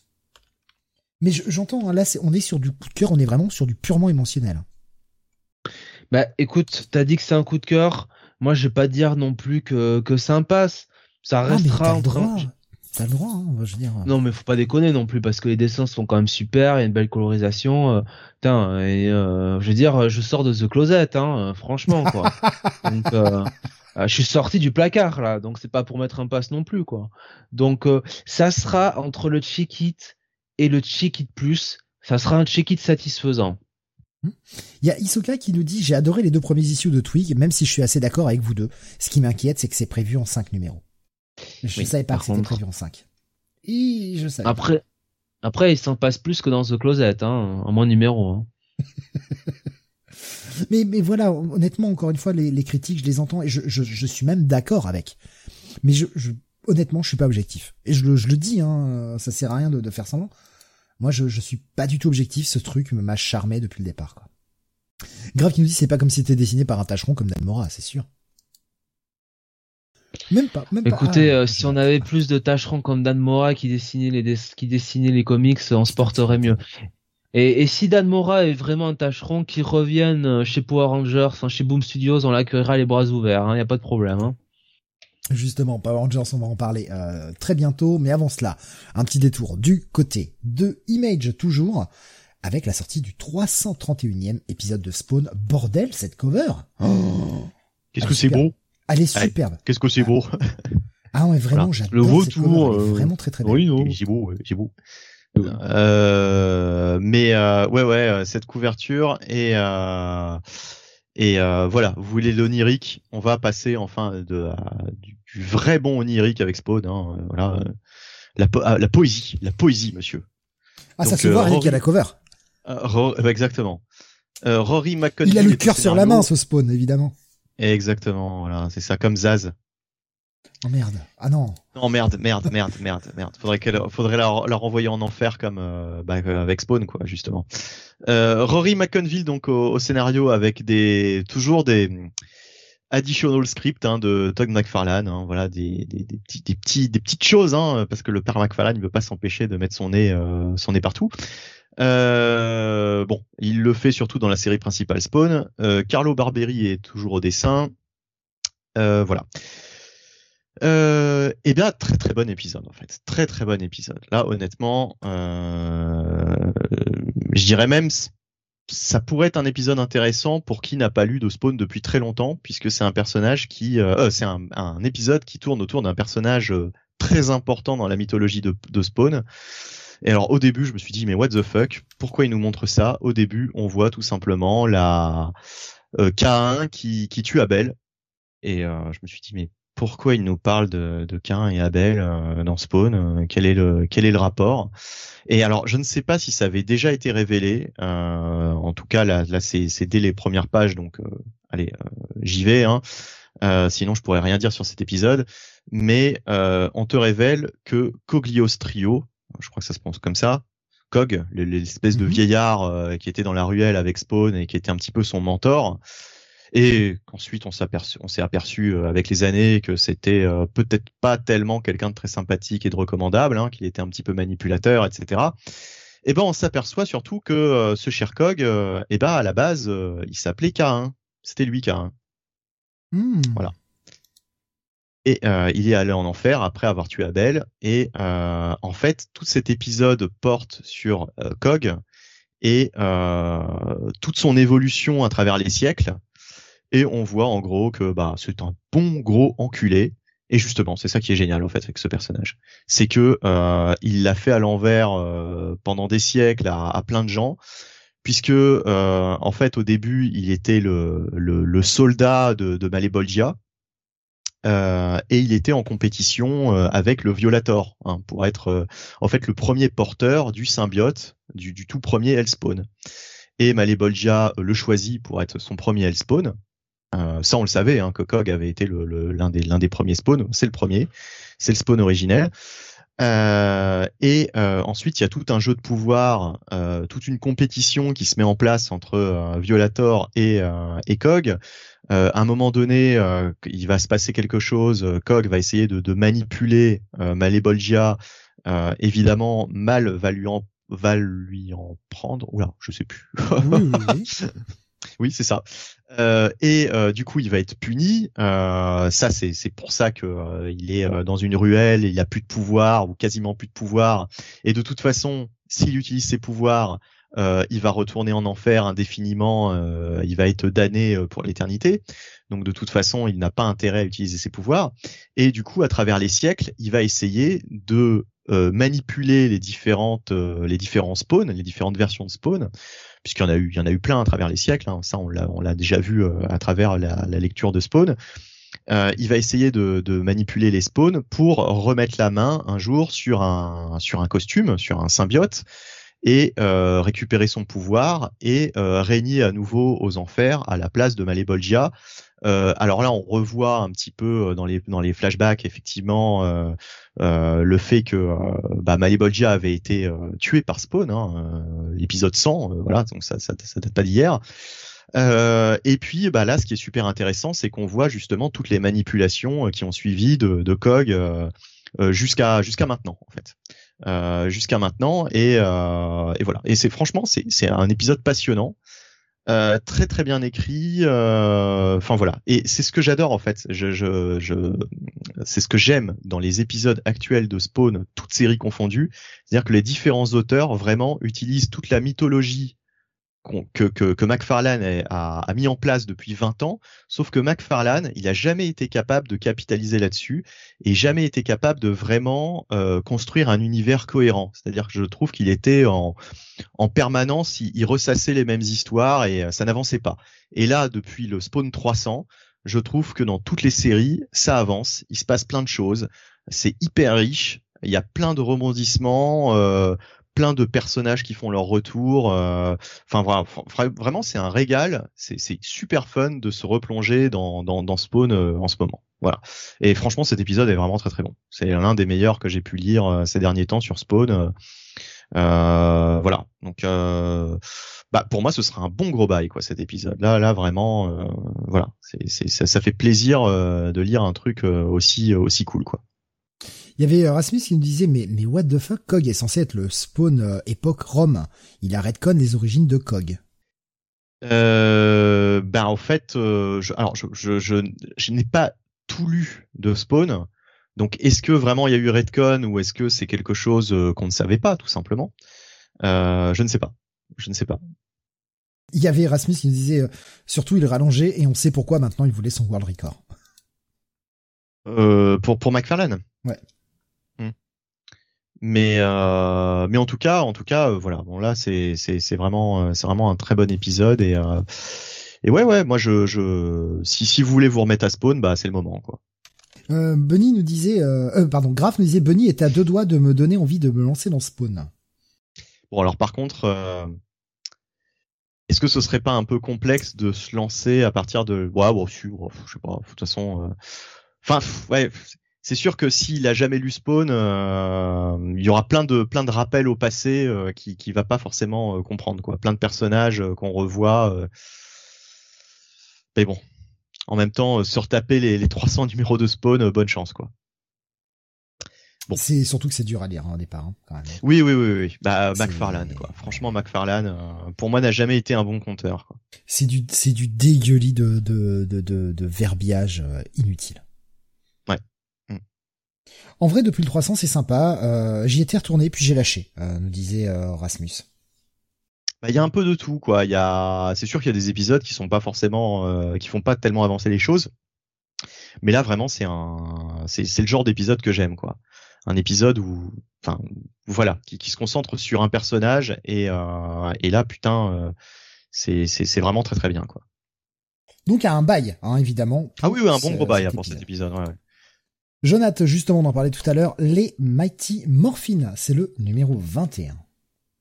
Oui, euh, donc euh, c'est toujours scénarisé par Matt Groom avec euh, des dessins de Moises Hidalgo et une colorisation de Raoul Angulo. Donc on est un petit peu sur l'aftermath de l'enterrement de la mère de, Jason. donc bah, Jason est seul chez lui. Hein. On rappelle aussi que son père qui est euh, qui est malade euh, a décidé de bah, de rejoindre sa sœur pour un petit peu bah, permettre à Jason de pouvoir vivre sans avoir à s'occuper de son vieux de son père de son père malade.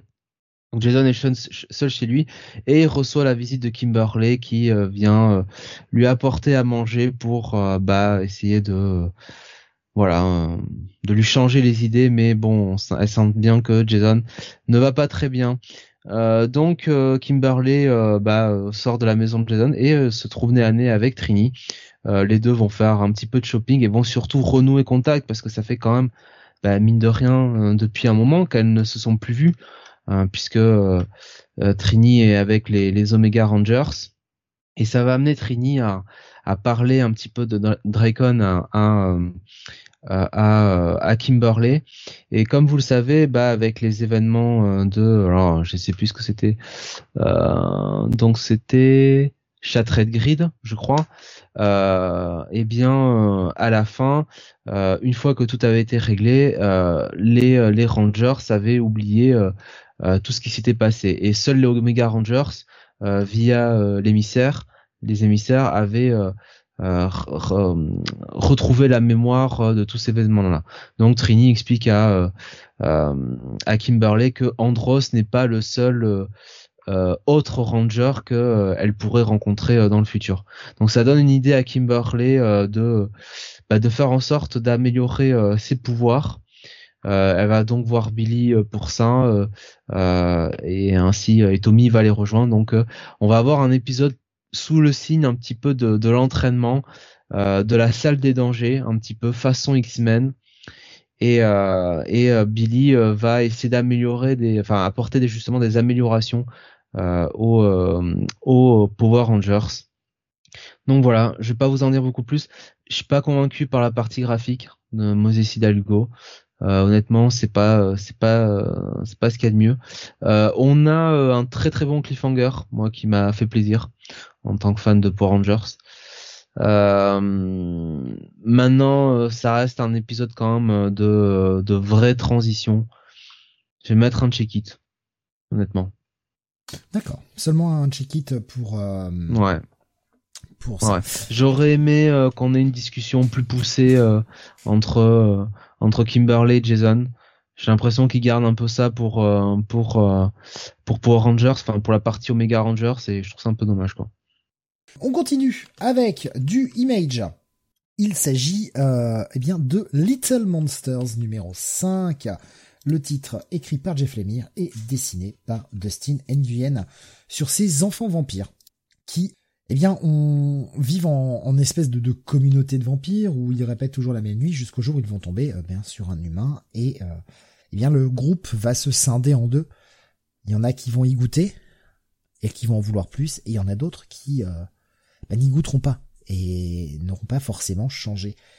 Et là, on est sur les, les, répercussions, puisque à la fin du, de l'épisode précédent, les enfants qui avaient goûté à l'humain avaient cherché le camp. Ils se disaient, il y en a forcément d'autres, et ils ont trouvé le camp des survivants, d'où vient la petite fille qui est avec l'autre groupe de vampires.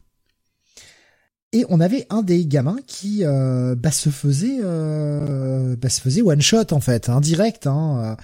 Évidemment, je vais pas vous révéler lequel si vous n'aviez pas encore lu l'épisode, mais disons que ça se passe pas bien pour ces enfants vampires qui ont peut-être trouvé un peu plus fort qu'eux. En tout cas, des gens qui étaient préparés à leur à leur venue. Et de l'autre côté, on a cette gamine qui, qui avec les euh, avec les autres vampires qui ne lui veulent pas de mal, n'essayent pas de lui sucer le sang, qui essayent justement de de la protéger des autres. Et l'histoire va prendre un, joli tournant bien plus tragique, surtout qu'en plus on va commencer à comprendre un peu plus, puisque chaque épisode débute maintenant par un, un espèce de flashback où on nous montre un peu comment un des enfants de ce clan est devenu vampire. Et on voit qu'au niveau temporalité, se passe pas mal de trucs. Et là, on sait maintenant à quelle époque on se situe. Petit retournement de situation qui était bienvenu, je trouve. Là aussi, on est sur une série qui prend un peu son temps. Le premier épisode prenait vraiment son temps, mais la série s'accélère de plus en plus. Les choses bougent. Il y a quand même une sacrée ambiance qui se dégage de ça. Encore une fois, si vous ne le savez pas, c'est un titre, hein, comme vous voyez sur la cover, on n'est que sur du noir, du blanc et du rouge. Euh, c'est vraiment à savoir, il y a peut-être des gens qui sont allergiques au noir et blanc. Donc euh, voilà, c'est que du noir, du blanc, du rouge, mais il y a une sacrée ambiance. Euh, il y a Nico Chris se dit fin du premier arc au prochain numéro. Ouais, et j'ai hâte en fait. J'étais assez sceptique au départ parce que je trouvais que le titre était un peu lent, mais ouais, il y a vraiment une super ambiance qui s'en dégage et j'aime beaucoup. J'aime beaucoup ce titre petite touche, euh, une petite touche de monde qui se dévoile à chaque fois et qui me donne envie d'en savoir un peu plus. Donc ça va être un bon petit bail pour ce Little Monsters numéro 5.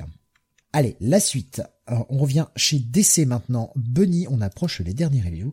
Bunny, tu vas nous parler du Flashpoint, Flashpoint, pardon, Beyond numéro 3.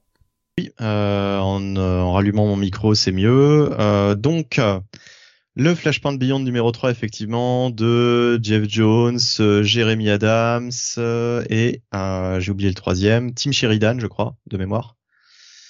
C'est ça, voilà, c'est le, le, tertier gagnant avec Xermanico et Michael Hanin bah, au dessin.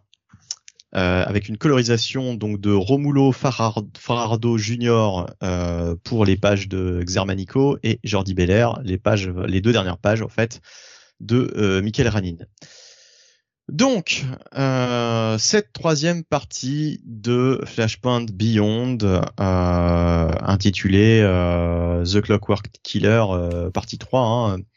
Hein, La surprise. Honnêtement, grosse surprise pour cet épisode. C'est parti dans une ah direction. Euh...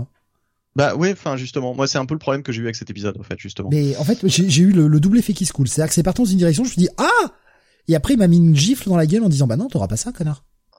Ouais, euh, bah, bah, justement, alors euh, c'est un épisode. Alors je, je, dis tout de suite, c'est un épisode d'emblée que j'ai moins aimé que les deux les deux précédents en fait.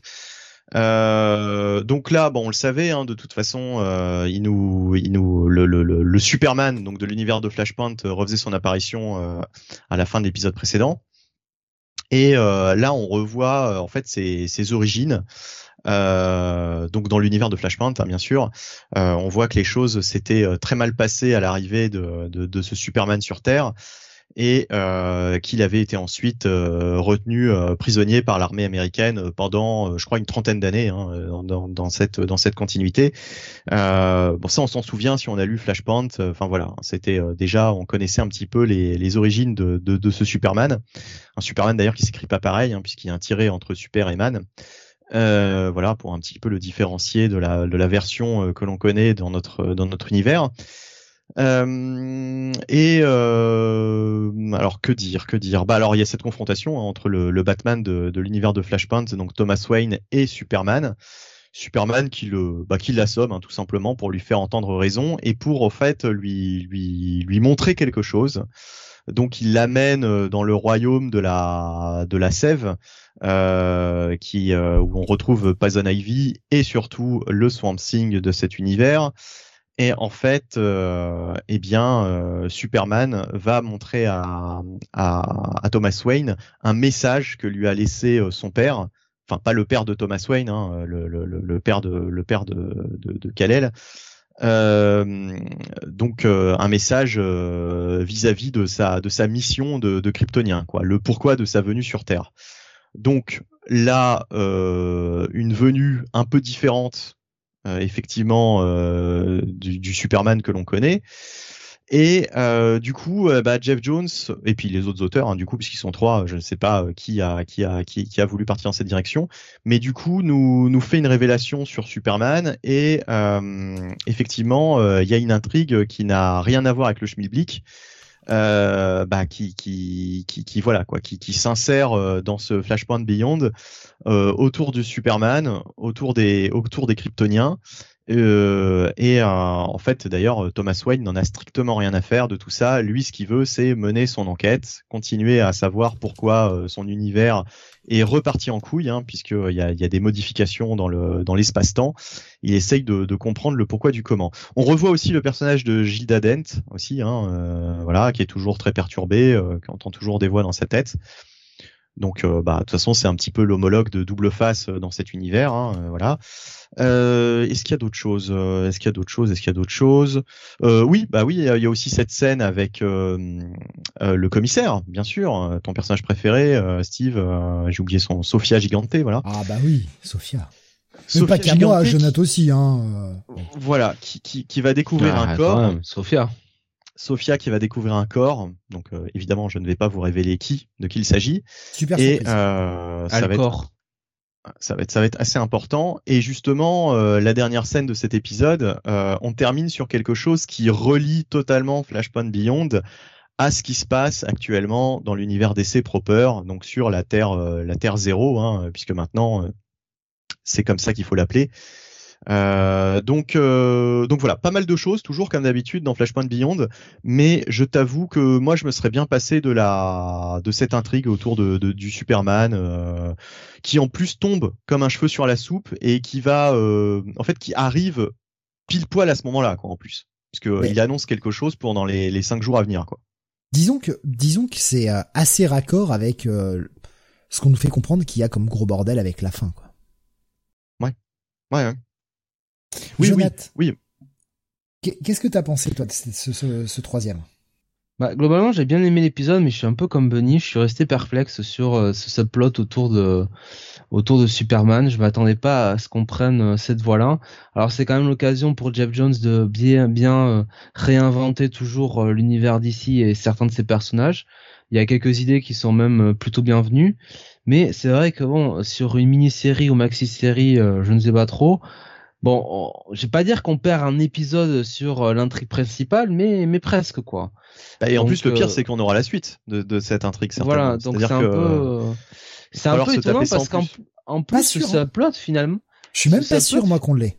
Tu vois Ouais, bon, bah, on verra. ce mais, qui est euh, étonnant quand même, c'est que ce subplot, enfin, dans l'absolu, quand il pense, dans la l'espèce de, dans la gravité un petit peu de, de ce monde de, de Flashpoint, c'est c'est peut-être ce qui aurait devrait avoir le plus d'importance en fait. Oui. Par rapport à ce que fait euh, à ce que fait Thomas Wayne, donc c'est c'est assez étonnant quoi. C'est assez étonnant. Mais bon, euh, j'ai pas euh, j'ai pas boudé euh, ma lecture. Hein. J'ai trouvé que c'était encore euh, une. tr- Moi, j'ai beaucoup aimé euh, la lecture hein, de toute façon. Oui, ça reste, ça reste une bonne lecture chez DC en ce moment. Bien meilleur que ce dont on va parler tout à l'heure. Je Mais vois bon, pas de quoi tu veux parler. On a déjà parlé de The Closet. Arrête. c'est pas du tout une lecture DC. En plus. Nico Quel arnaqueur. J'attends Flashpoint Beyond Doomsday Clock. Bah, là, là, en fait, en fait, moi, ce que, euh, déjà, déjà, euh, c'est vrai qu'on s'y perd puisque la mini s'appelle Flashpoint Beyond, mais le, le titre de la mini, c'est The Clockwork Killer. Donc, euh, et, et en plus, il y a un sous-titre à chaque épisode. Hmm. Bon, c'est un peu, un peu bizarre en fait de, de, de donner un titre à une mini pour ensuite donner un titre euh, global euh, à la mini. Enfin, tu vois ce que je veux dire? Il y a, deux titres quoi en fait. Moi, je, enfin, je vous avoue que moi, ce, ce- cette direction que ça a pris, euh, ça m'a totalement surpris. Je m'attendais pas à ça. Ça m'a plutôt intrigué. Ce qui m'a plus fait chier, c'est la claque qu'on me met en disant, bah non, tu l'auras pas, en fait. Et je me suis dit, ah, fait chier, quoi. Bah ça c'est ce que tu penses. Enfin je veux dire euh, moi je je je l'ai- je l'ai je l'ai pas compris comme ça. hein. Je pense que euh, si Jeff Jones a choisi, enfin Jeff Jones et les autres ont choisi de, de placer cette intrigue euh, à l'épisode 3, c'est qu'à mon avis euh, on va forcément revenir dessus quoi. En plus du reste. Et je suis comme Jonath, je trouve qu'il y a un petit peu trop de choses. Moi je c'est serais bien, je me serais bien contenté de de, de l'intrigue euh, bah, qu'on suit depuis l'épisode 2 quoi. Et puis là en plus on ne voit pas chose euh, importante à signaler, on ne voit pas le Batman de, de Terre Zéro. Non, mais on voit, on, on voit quand même quelque chose de la Oui, Terre Zéro. On voit quelque chose, bah oui, comme je disais, euh, qui à la fin relie, euh, toujours à la fin de l'épisode, hein, euh, il relie, euh, il relie avec la, la continuité en fin d'épisode à chaque fois. Bah globalement, c'est sympa. Ah mais oui, oui moi j'ai passé quand même un bon moment. Ça va être un, un bon check de plus pour moi, voire même un petit. Non, un Moi, check je mets un de petit plus. bail quand même. Moi, je mets, moi, je mets, je, je- je mets un- toujours un bail parce que ça reste une bonne lecture. Moi, ça reste toujours un truc que j'ai envie de lire à chaque fois. Mais bon, un petit peu hum, circonspect en fait de la direction, euh, enfin de cette intrigue euh, en plus quoi. Et Sur c'est pour ça l'épisode que- 3. C'est pour ça que je mets un check de plus pour ma part, parce que Mm. bah il tease un truc qui finalement euh, te donne l'impression que bah c'était une fausse direction. On va partir ailleurs. Que euh, le, le mystère principal est quand même ralenti, donc c'est pour ça que je mets qu'un check de plus. Mais check de plus, ça reste une bonne note. Hein. Non, mais de toute façon, euh, c'est aussi notre biais pour DC. Ce serait un titre Marvel, bah, on aurait mis un, on, on, on aurait mis un, un, un pass, quoi, ou, ou au mieux un petit check-it. Voilà. Avant dernière review pour ce soir, euh, il s'agit d'un nouveau titre, un des Jonath, tu as été lire donc chez euh, Ouais. Image, Starhenge Book One, The Dragon and the Boar par Liam Sharp que j'ai pas eu le temps d'aller lire. Ouais, fucking Liam Sharp. Alors euh, autant euh, vous le dire tout de suite, la partie graphique, euh, c'est c'est ce que vous verrez de mieux en comics, je pense, cette semaine. Là, on est vraiment sur bah, quelque chose qu'on verrait typiquement dans de l'heroic fantasy franco-belge, quoi. Vous voyez, un peu ces titres comme ça, c'est vraiment, bah, c'est du Liam Sharp qui se lâche totalement comme il a fait euh, dans la seconde saison de, de, Green Lantern avec euh, Grant Morrison. Par contre, au niveau scénario, alors là, euh, parce que c'est très compliqué quoi. Et c'est très compliqué d'en faire un résumé. Je suis franchement emmerdé quoi pour vous raconter cette histoire. Bon, ça l'aide de la SF barré quoi. si c'était ça, ce serait tellement simple, Steve tu, me sauverais la mise quoi mais je peux même pas dire ça quoi en fait euh, j'ai l'impression qu'en fait on suit un personnage sur plusieurs timelines euh, et qui euh, en gros vit une histoire d'amour sur plusieurs époques. C'est c'est d'un compliqué. Et c'est d'un comment dire oui c'est d'un compliqué dans la narration quoi. C'est très c'est je peux pas dire que c'est lourd, mais euh, c'est euh, comment dire quoi. C'est un peu enfin ça ça part un peu dans tous les sens quoi un coup on est euh, dans une on est un peu dans la je dirais dans le temps présent puis après on va dans le passé puis après on a un côté magique on va dans le futur c'est c'est vraiment une expérience quoi j'ai l'impression voilà d'assister à un soap opéra sur euh, sur plusieurs euh, plusieurs époques quoi. D'accord, ah ouais quand même. Bah, c'est c'est vraiment euh, je, te dis je suis je suis hyper emmerdé pour te raconter faut pas vous dire ce que ça raconte quoi. à un moment, il y a voilà, il y a une espèce de de reine interstellaire euh, qui qui voit son fils renaître. et puis la page d'après, on va avoir euh, un couple euh, qui parle enfin de leur amour euh, le garçon joue football américain la fille est portée sur tout ce qui est magie noire enfin ça, part dans tous les sens quoi et la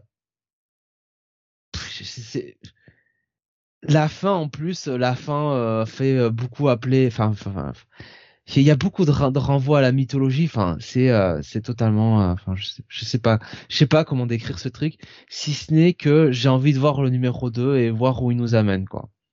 Mais moi, j'avais euh, super envie de lire le truc parce que bon, c'est de la Yam Sharp et on sait à quel point c'est. Enfin, ça peut être beau.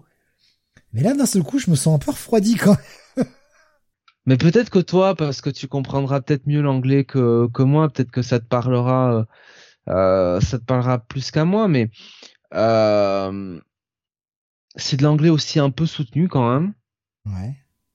Mais euh, mais rien que pour euh, la composition graphique, je pense que ça vaut le détour quand même quoi. C'est c'est vraiment, je vous dis, c'est une expérience quoi. C'est l'expérience de la quoi, en gros. Hein. hein? C'est une lecture pour Sam en gros quoi, ce que tu y écris. Ah mais Sam, il te fout un ultra bail quoi là-dessus. Hein. Mais Sam, il a déjà en 5 exemplaires dans sa bibliothèque. Là, il a racheté une bibliothèque pour acheter la cinquième édition hein, Urban. Hein, je te le dis tout de suite. Hein. Grave qui euh, demande euh, le scénar est comment sur l'échelle de Spurrier? Euh...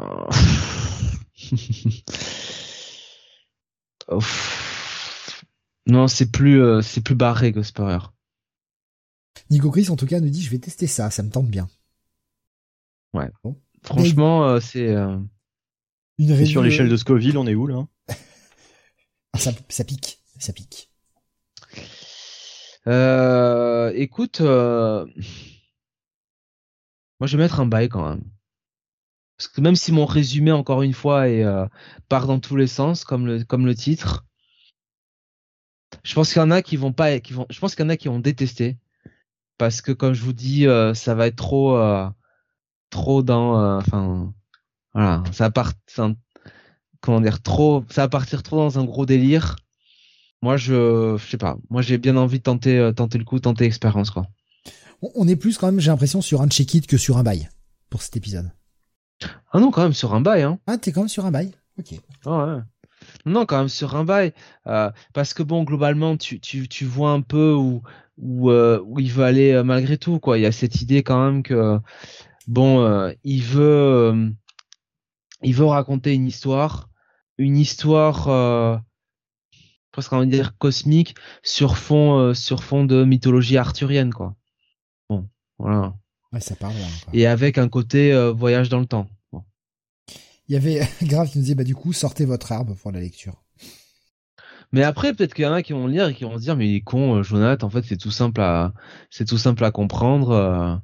Bah ouais écoutez mais, euh... mais là euh, voilà j'en suis sorti comme ça quoi. Donc un petit bail hein, pour donc ce Star Edge Book One. Je, je quand même un bail même hein, tout court. Donc un, un bail donc Star Edge Book One je rappelle The Dragon and the Boar Book One donc le bordel va se décliner en je sais pas combien, quoi. Mais oui, Book One, part, euh, part One of Six, je crois. Mais euh, je sais pas si c'est Book One euh, euh partie 1 sur 6 ou si c'est le, le Book One et le Book One fait 6 épisodes. Ça, Je dirais plus que le Book One va faire 6 épisodes à mon avis. Ouais, ouais, ouais, t'as raison. À moins que on ait genre deux épisodes pour faire le Book One, deux épisodes pour le Book 2 et deux épisodes pour le Book 3, mais je sais pas. Je, je vois Bors, bien. Le... sanglier, non, euh, en anglais? Ouais, c'est ça. Mm. Book 1, Part 1, Chapter 1, Arc 1, nous dit Nico Chris. Oh, ce bordel. Allez, on va terminer. Euh, voilà, bah, c'était celui qui manquait, évidemment, on l'a gardé pour la fin. Le Dark Crisis numéro 2 sur 7. Hmm. Hmm. Rappelez-vous, Rappelez-vous la belle review qu'on en avait fait. Euh, on avait adoré hein, ce Dark Crisis numéro oui. 1. Il nous tardait, il nous tardait de découvrir ce deuxième épisode. On était fébriles, on était excités comme des petites puces. Joshua Williamson est au scénario. Enfin, non. Joshua Williamson est au script, d'ailleurs. On a Daniel Sampere au dessin, Alejandro Sanchez à la colorisation. Pourquoi Williamson est au script? Bah, on a déjà posé la question la dernière fois. Moi, ça m'étonne. Ouais. Ça m'étonne. Même si je ressens un peu plus de touches de Williamson sur ce second épisode que sur le premier, hein, quand même. Ah oui, quand même. Hein. Bien, Et bien puis surtout plus. par rapport à l'épisode 0. Hein. Honnêtement, il y a, y a une progression. Et, et, puis surtout par rapport au Justice League 75. Hein. Ah, je l'ai pas lu ça. Bah si, c'est là où ils mouraient tous. Ah, c'était ça oui, Ah oui, oui. non, euh, non alors c'est l'épisode 0 que je n'ai pas lu. Attends, je sais plus. L'épisode 0, c'est Justice League 75 en fait. Ah oui, oui, bah non, donc j'ai tout lu. Oui, et puis entre temps, il y avait, il y avait ce road, il y avait ce Voilà. road to Dark Crisis, rappelez-vous. Voilà. Ah non, ça je l'ai pas lu. Ça c'est ça que j'ai pas lu. Ah bah t'as bien fait. Euh... Ouais. là t'as bien fait. hein. T'as pas perdu ton temps de ne pas l'avoir lu. Hein. Bien au contraire, t'en as gagné beaucoup. Euh... Alors, autant le dire tout de suite, un deuxième épisode qui est bien mieux, euh, bien mieux maîtrisé déjà en termes de rythme, bien mieux maîtrisé en termes de, de caractérisation de personnages, et bien mieux maîtrisé en termes d'avancée d'histoire. Et il se Bah, passe un peu des trucs quand même. C'est surtout qu'il n'y a pas ce- cette narration vieillotte. C'est-à-dire que là, j'avais vraiment l'impression de lire un épisode de maintenant. Alors que sur le Justice League 75 et le premier épisode, j'avais l'impression de lire un crossover écrit dans les années euh, 90. Voire 80. Alors on a toujours hein, les références à la Crisis originelle euh, que j'ai en, mémoire vaguement quand même parce que ça fait très longtemps que je l'ai pas relu. Donc je me demande si euh, une relecture de, de Crisis on Infinite Earth serait pas bien utile pour arriver à mieux comprendre certains éléments. Euh, quelques planches d'After Perez qui sont sympathiques et pour le symbole en plus, d'autant plus que ça a dû être dessi- déjà dessiné avant et on ne savait pas forcément que Georges Perez allait nous quitter aussi vite. Et hum, le, le petit symbole est bienvenu. Donc on a euh, on a ce petit passage là sur la première page et puis après on rentre dans le vif du sujet avec Light Titan Tower qui s'est faite euh, déboîter, hein, euh, qui a été euh, prise d'assaut par Deathstroke et ses légions et on va avoir un immense euh, combat, Euh, une superbe double page hein, par Daniel Sampere tout le combat entre Deathstroke et Nightwing qui va essayer de défendre euh, un maximum euh, les, les titans et Deathstroke qui est là en fait pour bah, tous les buter mais surtout buter Nightwing en premier quoi. Parce que bah voilà, c'est c'est Nightwing. Et Nightwing est prêt à se sacrifier, mais le salut viendra eh bien d'un autre de ses personnages avec un retour euh, là aussi d'un d'un personnage que j'attendais pas en fait, euh, qui va qui va s'opposer à celui qui vient sauver Nightwing. Mhm. Ça m'a fait plaisir de revoir le perso. Oui, c'est pour de la baston. Oui, c'est de la grosse bagarre, pam pam boum boum. Et alors? Bah, c'est, il, il, il, en faut dans ce type d'event. De toute façon, on peut pas, on peut pas y échapper, quoi, à un moment donné. Il y avait grave qui nous disait, j'avais pas lu le numéro 1, j'attends votre review pour savoir si j'achète le 2 ou non. Et déjà, nous demande si Alfred revient. Bon, bah, ça, on va spoiler. Non. Voilà. Non, non, Alfred ne revient pas. Euh... Alfred est dans le... Dans le Batman, mais sur la première page. Dans le Batman, sur la première page. Et c'était, bien sûr, un, euh, il y a longtemps. ouais le, les héros sont quand même dans un sale état. Euh, enfin, ce qu'il en reste hein, des héros, évidemment, sont dans un très très sale état. Et va devoir s'élever en tant que défenseur de la cause de la veuve et de l'orphelin. Celui qui va voir son film, évidemment, ça... Dis donc, ça tombe vachement bien, hein Oh, bah... C'est pas possible, ça Comme de par hasard D'ailleurs, est-ce que l'un de vous a essayé de regarder euh, cette espèce de truc là qui est censé nous faire un prologue au film? Est-ce que l'un de vous a jeté un œil là? Non. Oh là là, quelle horreur. Euh, juste, juste un truc, euh, Steve. Je, mhm. je, je pense que je pense hein, que on s'est trompé en fait sur le Batman justement. C'est, c'est, ça, ça m'a fait tilt. Je pense que le il y a très longtemps, c'est juste la première page. Oui, oui, le, il y a très longtemps, c'est la première page, mais après la, la seconde, la, la, la, séquence justement avec le pingouin, elle se passe avant. On a, on a cette post, cette, cette, bah. euh, elle se passe légèrement avant euh, le oui, ce qu'on voit à la fin, mais euh, je, je, je, pense que la, la, la, la, dernière page est simplement en miroir de la première et que euh, en fait c'est pas forcément le, très longtemps après tout, tout, tout ce qu'on lit dans le comics quoi en fait. Je, je pense, je pense que c'est faut le voir comme ça en fait. C'est longtemps après la première page, mais c'est pas forcément longtemps après euh, le reste du comics. Je sais pas si tu vois ce que je veux dire, mais euh, je, je, je, pense que c'est ça en fait. C'est c'est bien possible. Non mais je, dis ça parce que je, je, pense qu'on a fait une erreur tout à l'heure en disant que tout le comics se situait euh, très longtemps avant le, la dernière page. Mais pour pas pas très longtemps, c'est pour ça que je disais que c'était flou moi, euh, tu vois. Euh, ouais, ouais, notion. On, on, savait qu'on pouvait dater puisque comme on l'a dit, euh, ça se passe après euh, la, la, perte de la fortune, donc voilà, on, on, savait que c'était il y a déjà, enfin c'est il y a pas si longtemps que ça, mais c'est jamais précisé quand. Hmm. Par opposition à la dernière page qui est sur le now, alors effectivement il y a ce côté page miroir, mais bah parce que en fait c'est dans la dans la Batcave et en fait il, il, il voit un truc Alfred à l'époque. Oui, oui, non, mais je, je, vois bien le, la page miroir, mais euh, mm.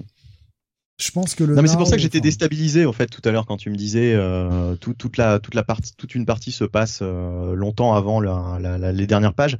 J'étais, euh, bah, j'avais j'avais pas compris ça en fait. Pas forcément longtemps, mais un peu avant quoi. Mm. Mais je pense que effectivement on s'est on s'est planté l'un et l'autre. je pense que c'est juste sur les, la première et dernière page. Enfin bref, bon, qu'importe, on verra. C'est pas très important. Et puis donc sur la fin, on a euh, l'arrivée, eh bien, euh, des sauveurs. Voilà, je vais pas, je vais pas vous dire euh, qui c'est, hein, évidemment, mais on a une force qui va essayer d'aider les héros. Bref, bah. deuxième épisode bien plus engageant, hein, clairement.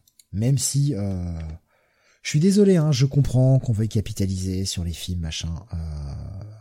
c'est chiant. C'est un peu chiant. En fait, j'ai passé toute l'émission à dire euh, j'ai pas aimé, j'ai pas aimé, j'ai pas aimé. Mais en le refeuilletant, je me rends compte que franchement, j'ai largement préféré cet épisode au, enfin, au Justice League 75 et euh, au premier épisode. Voire même que j'ai j'ai bien aimé cet épisode. En fait. Ouais, non mais l'épisode l'épisode est pas désagréable. Hein. Non, il euh, a pas de, y a pas de choses. Même la caractérisation de certains personnages qui m'avaient agacé sur le premier épisode, là, euh, là, m'agace pas du tout, quoi. Enfin. Jonathan, ton, ton, avis sur Dark Crisis 2, qui t'avais l'air un peu plus, euh, peut-être un peu moins emballé. Je sais pas trop. Tu caches bien ton jeu des fois. À ce point-là, ouais, euh, bah, le fait est que c'est quand même très difficile euh, de, comment dire, de relever le niveau euh, quand tu as un setup aussi euh, aussi euh, aussi claqué au sol quoi. Enfin de là le début de Dark Crisis, enfin vraiment c'est c'est vraiment une histoire qui n'a ni queue ni tête et on a on n'a pas envie de, de lire ça quoi. donc c'est très difficile de redresser la barre. Et, et je trouve que Joshua Williamson, si c'est bien lui qui écrit ça, il a quand même plutôt fait le job. sur ce numéro 2 que j'ai quand même beaucoup aimé. Et en fait, je l'ai beaucoup aimé dans la mesure où Joshua Williamson a finalement pratiquement écrit tout sauf que sauf une crisis puisqu'il s'est finalement beaucoup euh, attaché euh, au personnage et euh, en faisant notamment un hommage assez évident au, au, run de Mark Wolfman et George Perez sur sur Teen Titans avec l'opposition entre Nightwing et et Deathstroke. Et j'avoue que appelle Nightwing Richard ça, euh, ça, ça me fait toujours un grand, grand bien. euh, donc, euh, parce que sous-entendu, c'est un gosse de riche. Oui, c'est comme Talia qui l'appelle toujours Richard. Richard. Richard. Tu vois. J'imagine bien avec l'accent très anglais, tu sais.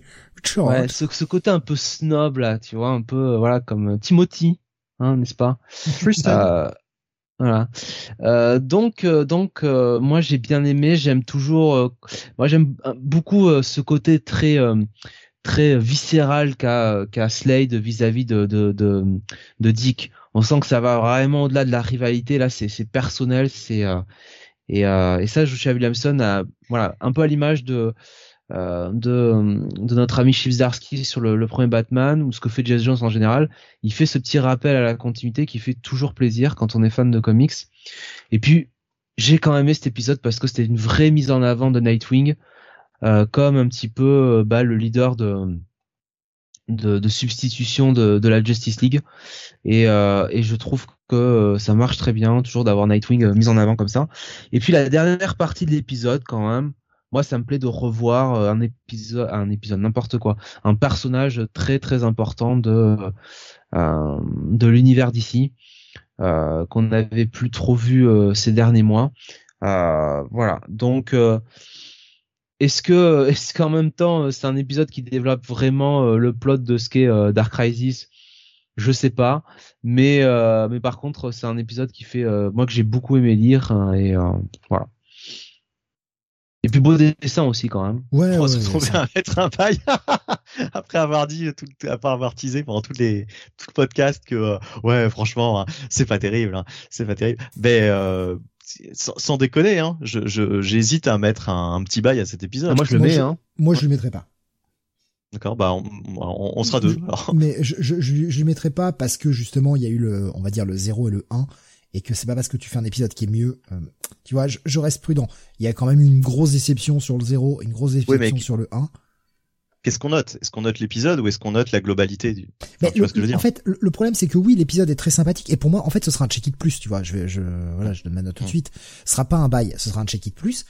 J'attends euh, avant de, avant, enfin, est-ce que c'est pas genre de la poudre aux yeux, quoi? Est-ce que c'est pas de la poudre aux yeux de jeu Ah, dans ce cas-là, je mettrais euh, des moins bonnes notes au, suivant, quoi. Mais euh. d'un Williamson qui nous fait. qui nous fait un très bon épisode parce qu'il a envie, bah il écrit Stroke une fois de plus, donc forcément Allez, on sait qu'il le tient bien, Williamson, le personnage, hein, évidemment. Il écrit plutôt bien Nightwing, c'est plutôt cool, mais voilà. Après, euh, là, tu vois, d'un côté, le, alors, ça va être dans Flash, évidemment, mais c'est vrai qu'on nous rappelle qu'il y a le plot avec Wally, ça avance pas de ce côté-là. C'est en 7, mais c'est que ça me paraît déjà très long. voilà, ça me paraît déjà long, en fait. Je dis, putain, la fin de l'histoire, c'est qu'en décembre, quoi. Est-ce que j'ai envie d'attendre autant de temps? Hein, euh, oui, il y a du mieux. Il y a beaucoup de mieux. De toute façon, on partait d'un niveau tellement bas que. Mais ouais, je suis pas, je suis pas encore convaincu. Voilà. Mais j'irai voir le, troisième épisode euh, déjà avec intérêt, pas avec euh, je vais le lire pour savoir ce qu'il en est quoi. Hmm. Mais ouais, comme tu l'as dit, Jonathan Sampéré au dessin. Ouais. Ah, le petit affrontement entre Deathstroke et Nightwing marche très bien. Hein. Nico nous dit j'ai un gros doute que Williamson a écrit les numéros précédents, c'était tellement mauvais par rapport à celui-là. Et rappelle-toi Forever Evil, interminable. Ouais, Forever Evil, c'est interminable. Je suis d'accord. En fait, moi, ce qui, me, qui me fait peur, enfin, c'est quand je vois script, quoi. C'est un peu, euh, je sais pas. À croire qu'il y a quelqu'un qui avait écrit et que lui, il a, ben, il a réarrangé le truc, quoi. Non, mais le plot est quand même claqué au sol, quoi. Et euh, le plot de départ, et c'est là qu'on se dit, est-ce que c'est vraiment Williamson qui, euh, qui fait ça, quoi? Moi, ce qui me, qui me dérange surtout, c'est que j'ai l'impression qu'il y a une volonté euh, d'écrire les anciens héros comme des has ben oui. sur les premiers épisodes et d'écrire de forcer le trait et d'écrire les, les, les, les, héros, on va dire, de la, bah, les, survivants, quoi, hein, la, nouvelle génération, euh, de les écrire de façon à ce qu'ils paraissent beaucoup plus cool que, que leurs ancêtres. Mais c'est c'est c'est un procédé qui, qui, qui fausse tout, puisque en fait les, les, les, les anciens héros ne sont pas chiants, c'est la manière dont ils sont écrits dans le 75, dans le Justice League 75, qui en fait euh, des has Mais si ça avait été bien écrit, moi je suis désolé, euh, Bruce Wayne, euh, je le préfère toujours à à non, enfin Bruce Wayne c'est ah pas forcément le bon exemple. Le préfère, hein, mais à Damian, à Damian par exemple, tu vois. Si, si je dois choisir entre entre lire Damian et Bruce Wayne, je préfère quand même suivre toujours Bruce Wayne. Pareil avec Superman, je préfère lire Clark que lire euh, que lire son fils. Je veux dire, c'est pour le moment son fils. Ne, je, n'ai pas d'attachement euh, particulier à ce personnage. Voilà, il est encore trop tôt. C'est encore trop jeune. Et je ne sais pas d'ailleurs si je l'aurai euh, si je l'aurai un jour cet attachement. Il faut que les auteurs le travaillent le personnage, me le rendent bah, sympathique, intéressant. Là, là, il est pas mal écrit. Hein. Là, il est pas mal écrit. Ce que, là, il est pas mal Taylor, écrit. Ce qu'en fait Tom Taylor était est pas trop mal, et là même Williamson l'écrit plutôt bien, quoi.